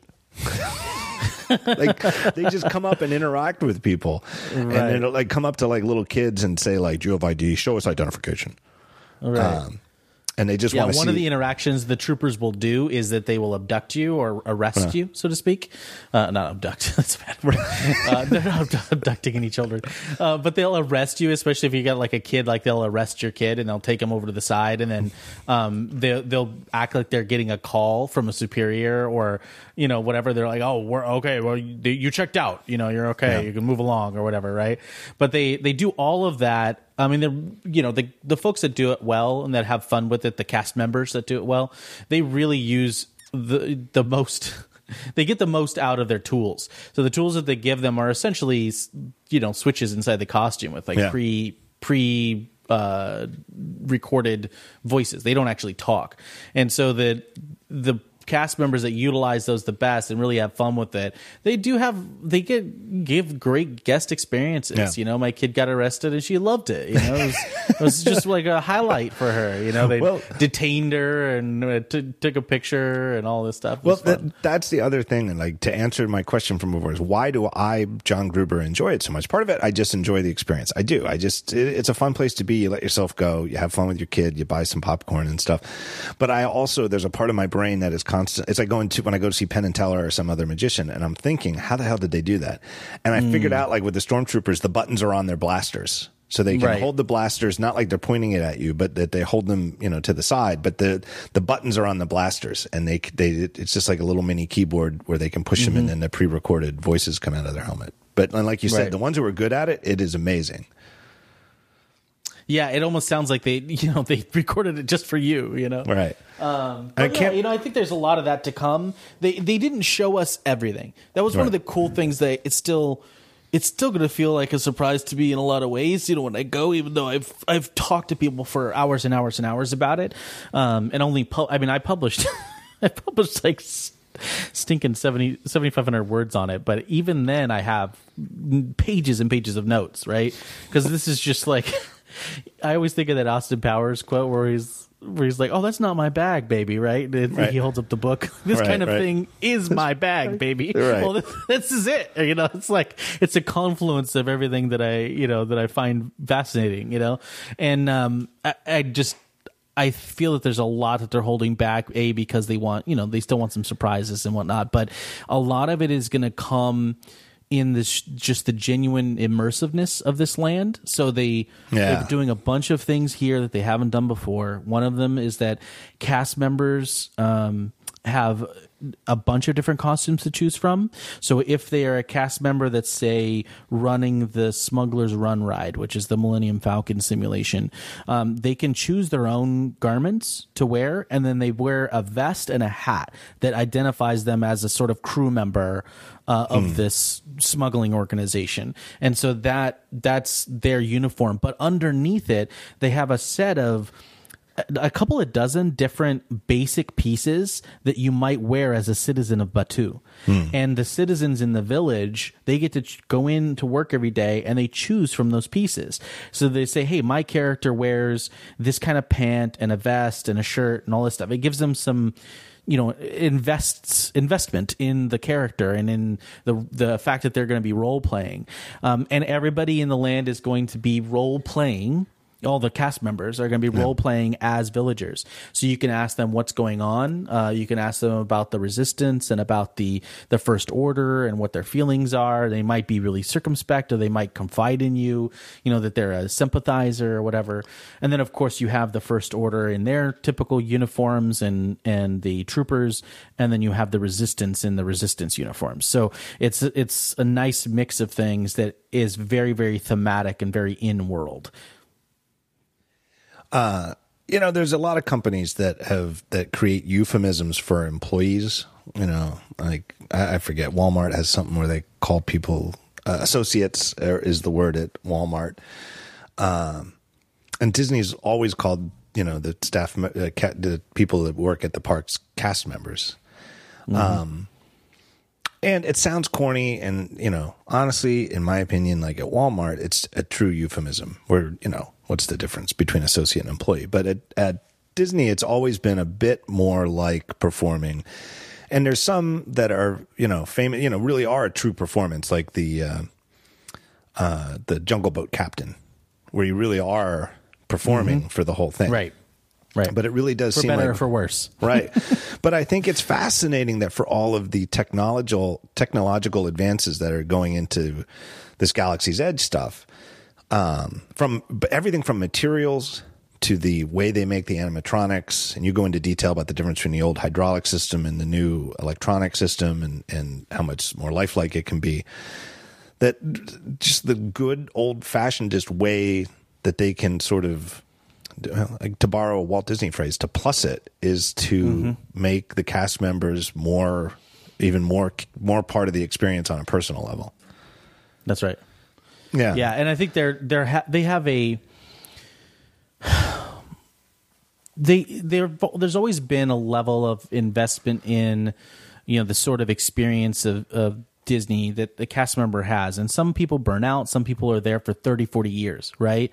Uh, and I'm really going to just divorce this discussion, even though, you know, it is interrelated. I'm going to divorce this discussion from, you know, how Disney treats its cast members and whether or not Right. it can treat them better and all of that, right? Because there, there's certainly, you know, employees that have a lot of, they give a lot of joy throughout the year and throughout the have have throughout the decades, um, just through small interactions, and they're sort of in empowered in some ways to do that. So they, you know, my daughter has like bought a toy and lost it immediately, and they they just replaced it for her. They're like, oh, Yeah. you know, we don't. I don't even need to see a receipt here. You know, she's like, "Oh my god, I lost, you know, I lost this, or or this broke, or what's here, just take this, you know." And that kind of stuff is obviously corporate policy, right? Let's not, Right. but it's it's imbued like they invest this idea in the CMs that they are there to create an experience for people that you know, yes, it's money, it's time, it's travel, but you know, you forget like a, this may be the only time that this person goes to Disneyland in their entire childhood, and they'll remember it forever. Like I wasn't a Disney kid; my parents didn't know about it or like it or even care. You know, It wasn't, so it much. wasn't even on my family's radar. It really wasn't. Yeah, exactly, exactly. I mean, my dad was like, you know, let's go loot a shipwreck. Let's go, let's go, let's go to hmm. the beach. You know, and and all of that stuff, and that's fine. You know, I, it's not like I was, you know, I'm complaining. It just wasn't a part of my landscape. However. Like one time when we were on a travel to somewhere else, they were like, "Hey, we got a day. Let's take him to Disneyland." Right? Um, we've never been. You know, he's never been. Let's go. And like, I have a picture of me, and I remember it. I still remember the smell of it. I think it was like nine or something. And I, I have a picture of me on my dad's shoulders with a um a couple of figurines like a C3PO and an R2. This is just after Star Tours had opened. Hmm. And I remember it and it was like it stuck with me forever, right? And into some ways cemented my love of of Star Wars in a way, you know, hmm. because it was like Star Wars in real life Yeah. of its day, right? Yeah. Star Tours. And then also of of the parks it created this feeling in me. My wife on the other hand went to Disneyland a lot and loved it and is sort of a Disney freak and I did not grow up that way. I grew into, you know, sort of an appreciation for the company and what what he had created, what what the organization had created uh, and its philosophies much much later. But that may be a, a revelatory or or you know massively impactful experience for a person. And so you're putting a lot. You're putting a lot on an employee that's not paid a whole lot for what they do, and they they see a thousand people a day, ten thousand people a day, and they're you know whatever. But some small interaction that they may give will absolutely make or break. You hear about these things over and over and over again. Oh, they were you know it was the true Disney experience, or like this is why you go, and all of this stuff. And it's the CMs that make that. Yeah. And so I'm really, really happy to see them giving them sort of gr- better tools and and a greater reason to invest in Yeah. that sort of interaction with people and all of that. That's fun to see. Yeah. And I really think it goes toward making the whole area the attraction as opposed to the area is just sort of a central point where you ping pong around to various attractions. I mean, there's very clear. You mm-hmm. just look at the look at the map when you go to the park, and there's a very difference between the older themed areas and the newer ones. Where the older ones you'd go to Fantasyland, and there's 12 different attractions to ride on. You know, or mm-hmm. you know, what what most people would call rides, what they call attractions, and because Yep. some of them aren't actually rides. So, but you know, things you get in line for and wait for a while, and then you experience them. Whereas the new ones seem to, you know, like the, um, and you mentioned it, you know, that that the Pandora World of Avatar, which is at Disney's Animal Kingdom in Florida, is sort of. I'm sure James Cameron wouldn't want to hear it, but it's maybe sort of a dry run for the Star Wars stuff. Or at least it came first in terms of inventing this Right. whole world. And it seems like they're doing the same things where all of the food when you're there is as though you're in that world and in that camp on Pandora. You know, like the mm-hmm. the beer is literally there's like a green one and a purple one. And, Right. And I there's one Yep. that I like and one that I really don't like. I always You can forget. never remember which I is can which? never remember. That's funny. Uh, yeah, exactly. All the food is themed. All of. Right. the and it has a, you know, people may you know roll their eyes or whatever, but all the food has a backstory. Like this Right. just isn't ribs. It's like ku- you know kaadu ribs or whatever. It's like the animal that Jar Jar rode, and you know everybody enjoys killing and eating anything that has Right. to do with Jar Jar. But um, you know, I think that there's there there are ways to do that where you honor the fact that you're build, doing a little world building, and yes, it may on any individual level it may seem silly, but and it adds up to something that is greater than the sum of its parts. I mean the the merchandise, for instance, barely has any labeling or tagging. Yeah. You know, they just have just enough of a tag to where they can charge you for it, and you know it's actually for sale. Um, outside of that, it's extremely minimal packaging whenever possible. It's all themed to the shops. So, like, you have a creature shop owner, everything sold in that shop is a creature, and every creature does a little thing, you know, like it makes noise or does a you know creature uh, a, a world or Star Wars authentic uh, noise or activity, you know. So they're just they're taking it serious. They're really just going all the way with it. We'll see how much they dial it back, Yeah. you know, later, uh, or how much they change because these things don't always launch and stay that way, as we know. But uh, it's certainly an interesting bet. So one of the things Disney's always been good at is like I mentioned sightlines before, where from point A, if you're not supposed to see world the other world, you don't see it. The other thing they've always been really good at are perspective tricks, uh, forced perspective, where you know Main Street USA looks like a two story town in turn of the century America, turn of the last century America, and the buildings really aren't two stories tall; they're like one and a half stories tall. And they do tricks to make that second story look like a full second story from the full, you know, three, four, five, six foot height of an adult or a small child.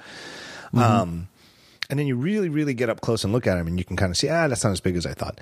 The one thing that is mind blowing about the Pandora in Florida is you get up real close to like those mountains and rock formats, and it's like, what the hell is this? Like, how did the hell did they make something this big? and and Right. how does it not tower so high that you see it from everywhere? Like, how in the world is this mostly hidden from the perspective of the other areas of the park? And you can get right under the base of it and you just feel dwarfed by it. Is, is some of the stuff in the Galaxy's Edge like that?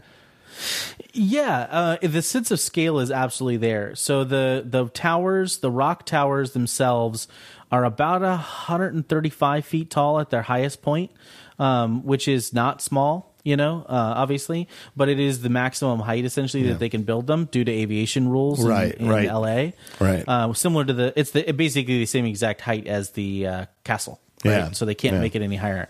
Um, in addition to that, though, you also have force perspective at work. So like Right. some of the domes, which are layered, you know, back to front with each other, the domes in the back that look like they're far away are in fact only like a foot behind the other one, but they're smaller, right? So they're still using a lot of their same old tricks because you know those work.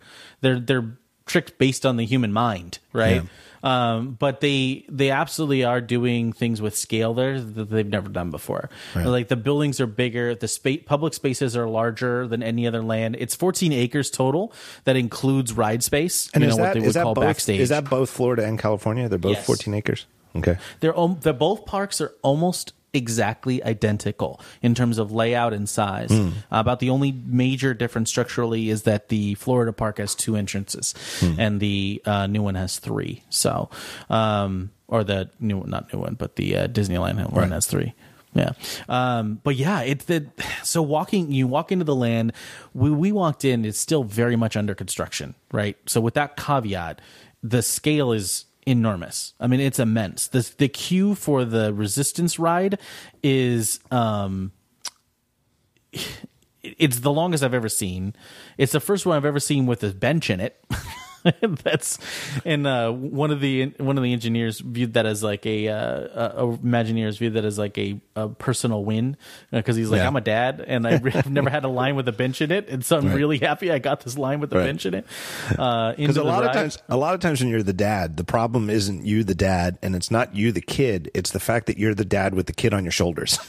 yeah, yeah, exactly, exactly. And come back with scoliosis. right. That's where the bench can really help everybody. You know. Yeah, and we're all in this together. You know, Right. we're all trying to make it through.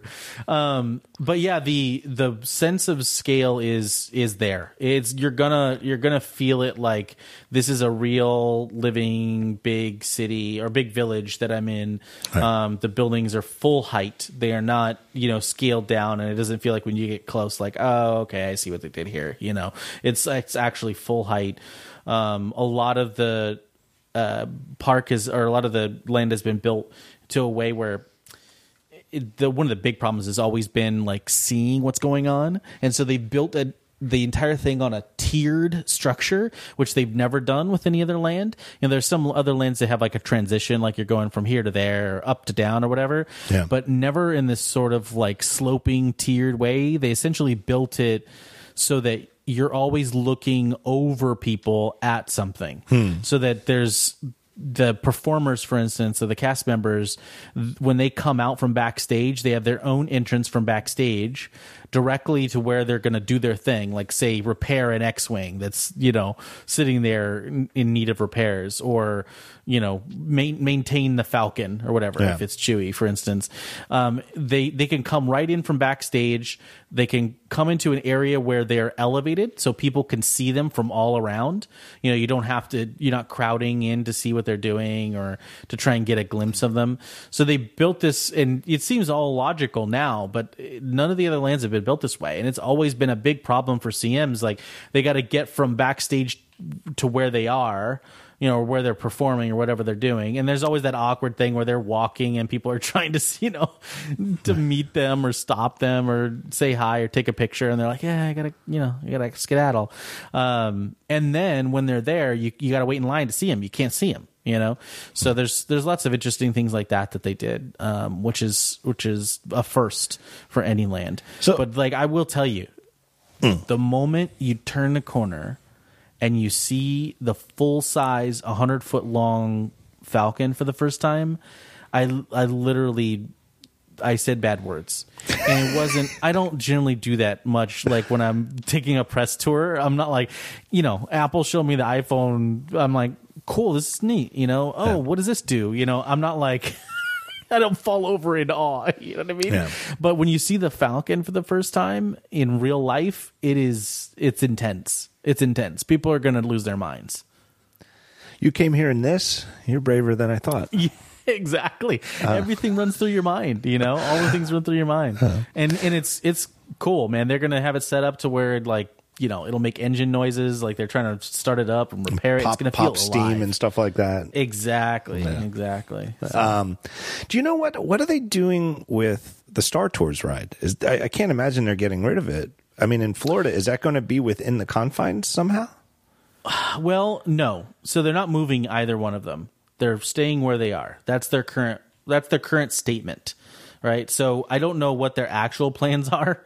Sometimes they're different than what they say. Right. But what what they said very carefully is there are no plans this time to move them.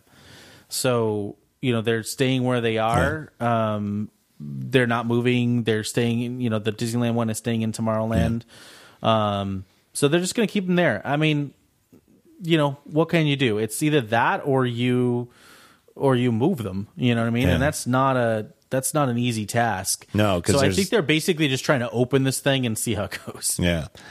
Um, one of the things it seems to me, one of the things that bugs me as a Star Wars nerd. Let me get a little Star Wars nerdy here and not Disney nerdy. But one of the things that bugs me about the new Star Wars, the updated Star Tours, is that you go in, that you're in, you know, the the basic premise is you're in a uh, like a commercial sightseeing uh, shuttle, and things go wrong, and somehow you're you're on a you know a mission racing away from the Empire or the First Order or something, and you hit hyperspace and you go somewhere and you go somewhere that's from one of the movies.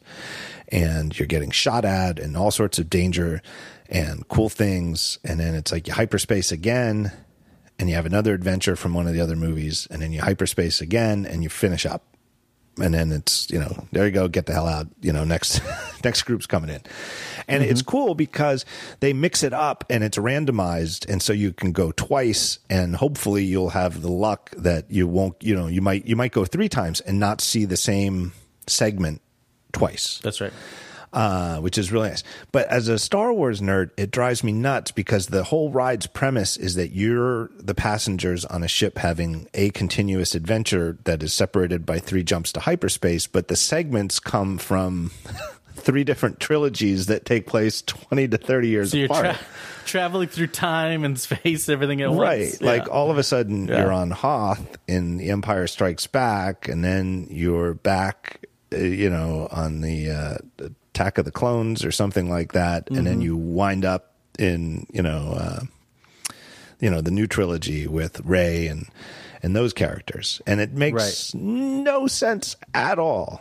Like it's Mm-hmm. you know I get it that you know the original Star Tours because it was from the '80s they just stuck to the original trilogy, and while it was not as good a ride, at least it made chronological sense in the Star Wars Right. universe. And I get that they they didn't want to pick one trilogy, um, you know, for the update because Mm-hmm. which one would you pick?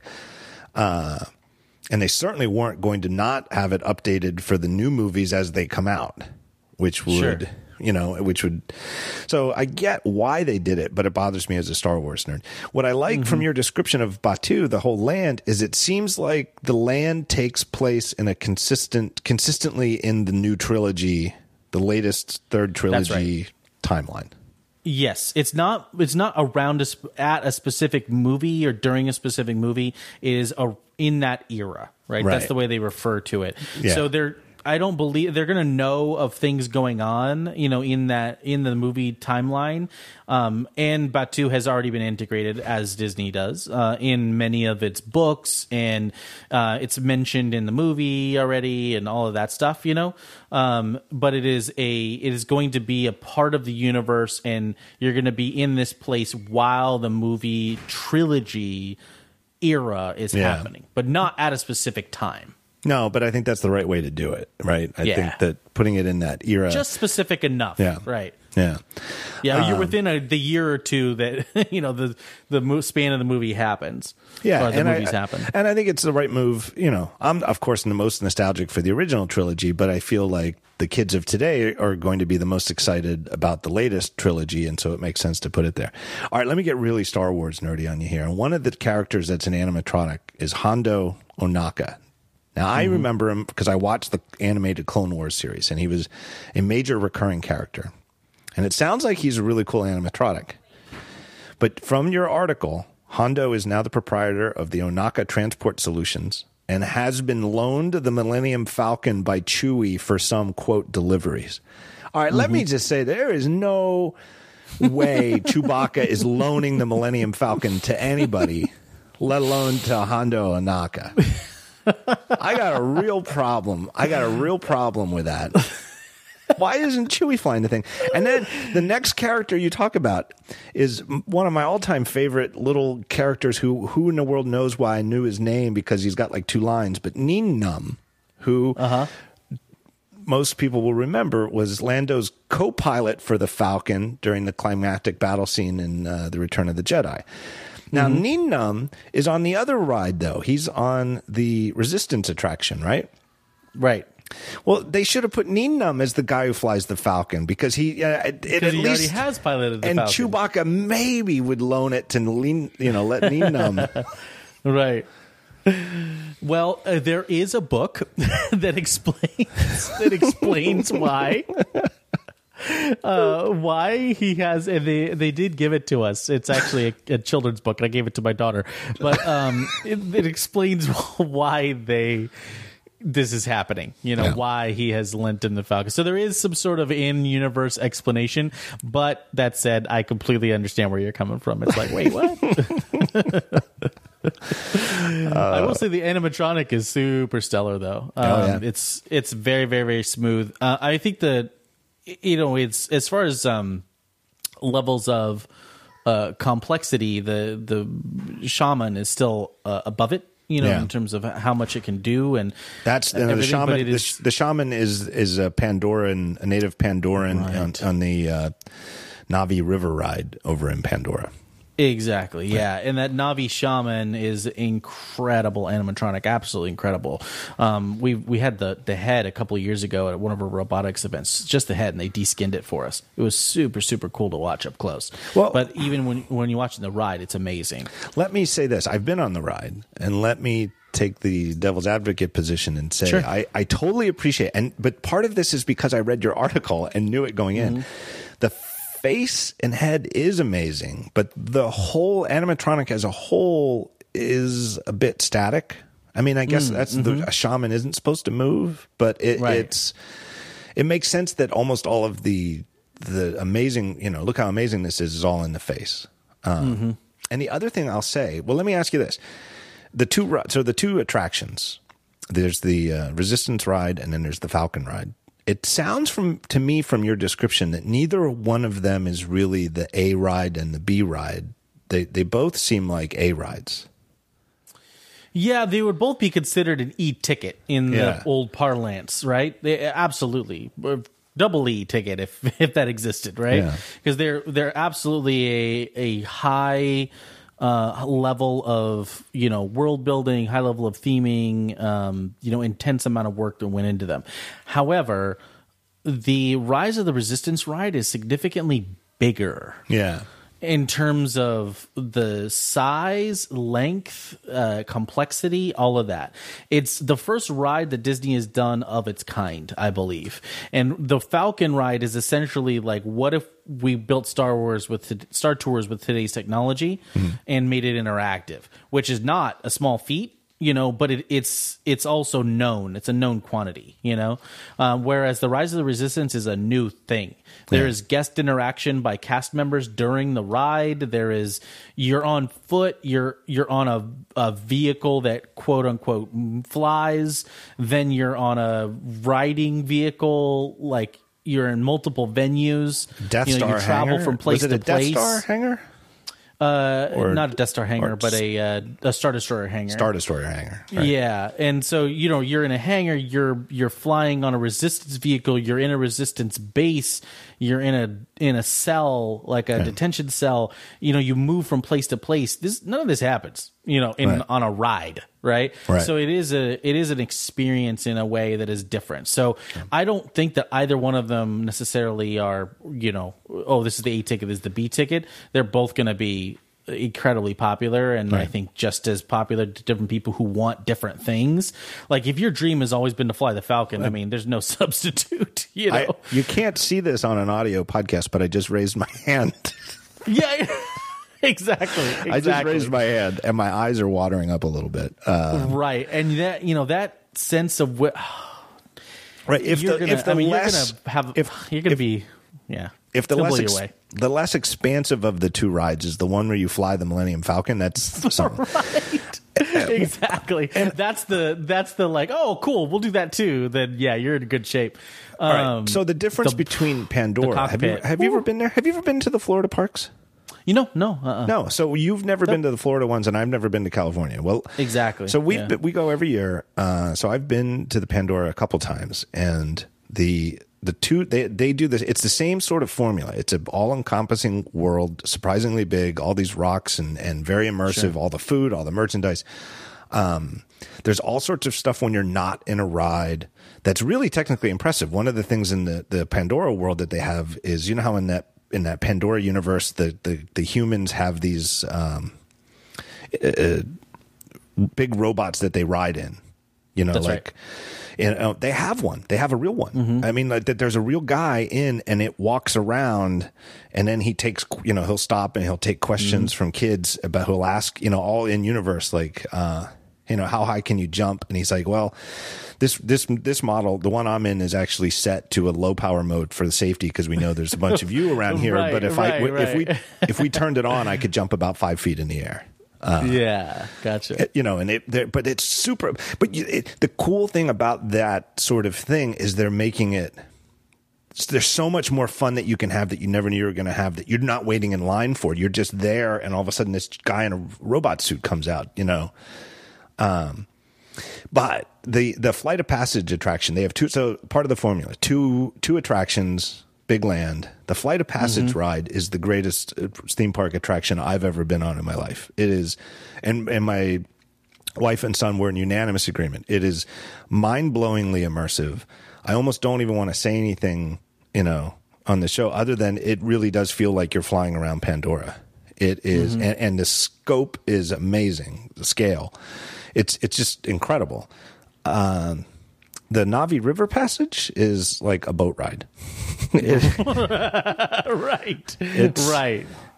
it is it it's it's like you're on you know a really nice version of It's a Small World. Uh, You know it, it it is not it it. it there's very clear difference between the two. Which one is is the bigger attraction? Which, if you can only do one, which one you should do? Whereas Right. it seems like in Star Wars, it's it's a lot closer call.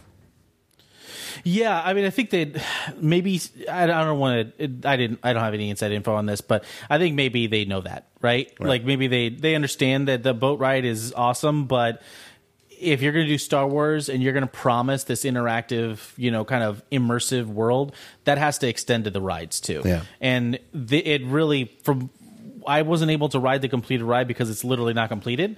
But from what we were able to see of the experience, that is true of this. It is not, you don't sit passively on a boat or on a car and let it, you know, travel you over you. through this. Right. Yeah, you just you just, you're not sitting there just watching a a, a bunch of animatronics do their thing. You know, Yeah. that's not what this is about.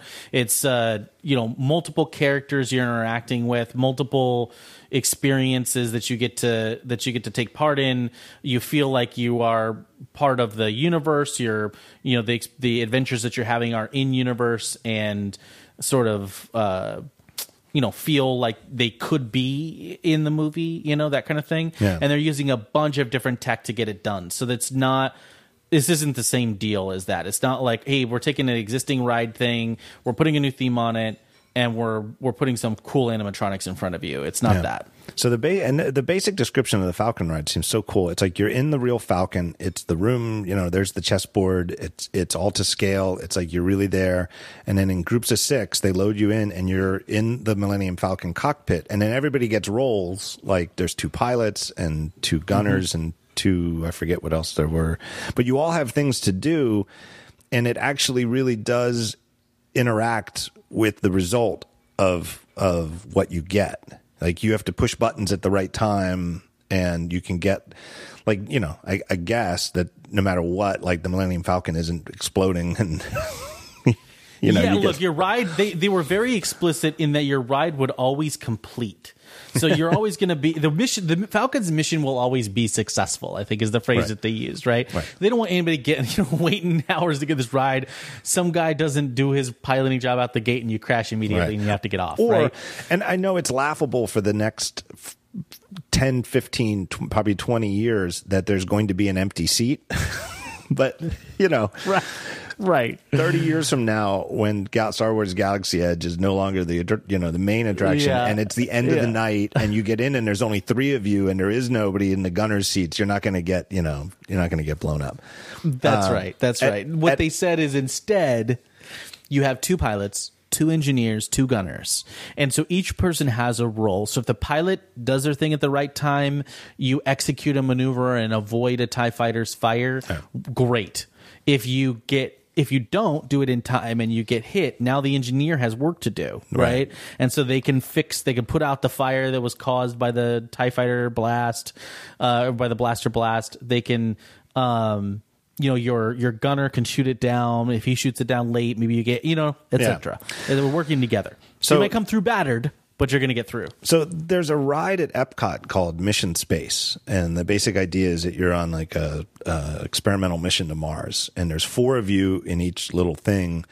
Uh, and there's like a sim. It's a similar, or you know, obviously a similar thinking. You know, one of you's the pilot, one's the mission commander, one's the engineer, and one is a navigator or something.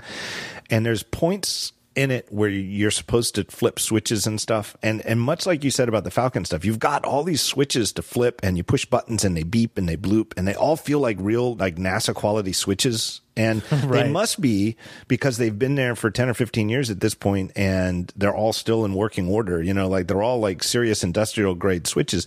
But it's cool because you can start playing with them before the ride starts. Like you you they you load in, you put your seatbelt Nice. on and lower your, your harness, and then you can sit there and like bleep and bloop and, and flip all these switches. But then there's a certain part in the mission where you're supposed to do stuff. Well, if you don't do it, not one thing changes. like you can do everything wrong. Like Right. it- absolutely nothing changes. It makes you feel like something changes, and maybe if you're a young enough kid and you're not really paying attention, you might think you did something. But having been on it numerous times, there is no um, not not one iota changes of what you actually see on the screen. Yeah, yeah. So And it's that's not very empowering. no. I, but it makes sense because it seems like that's an easier way to make a ride where you're loading hundreds of people, uh, in, you know, an hour. Whereas to have course. it actually be interactive is seems like a genuine technical breakthrough. Yeah, it is. I mean, it, they you know each particular each um, cockpit.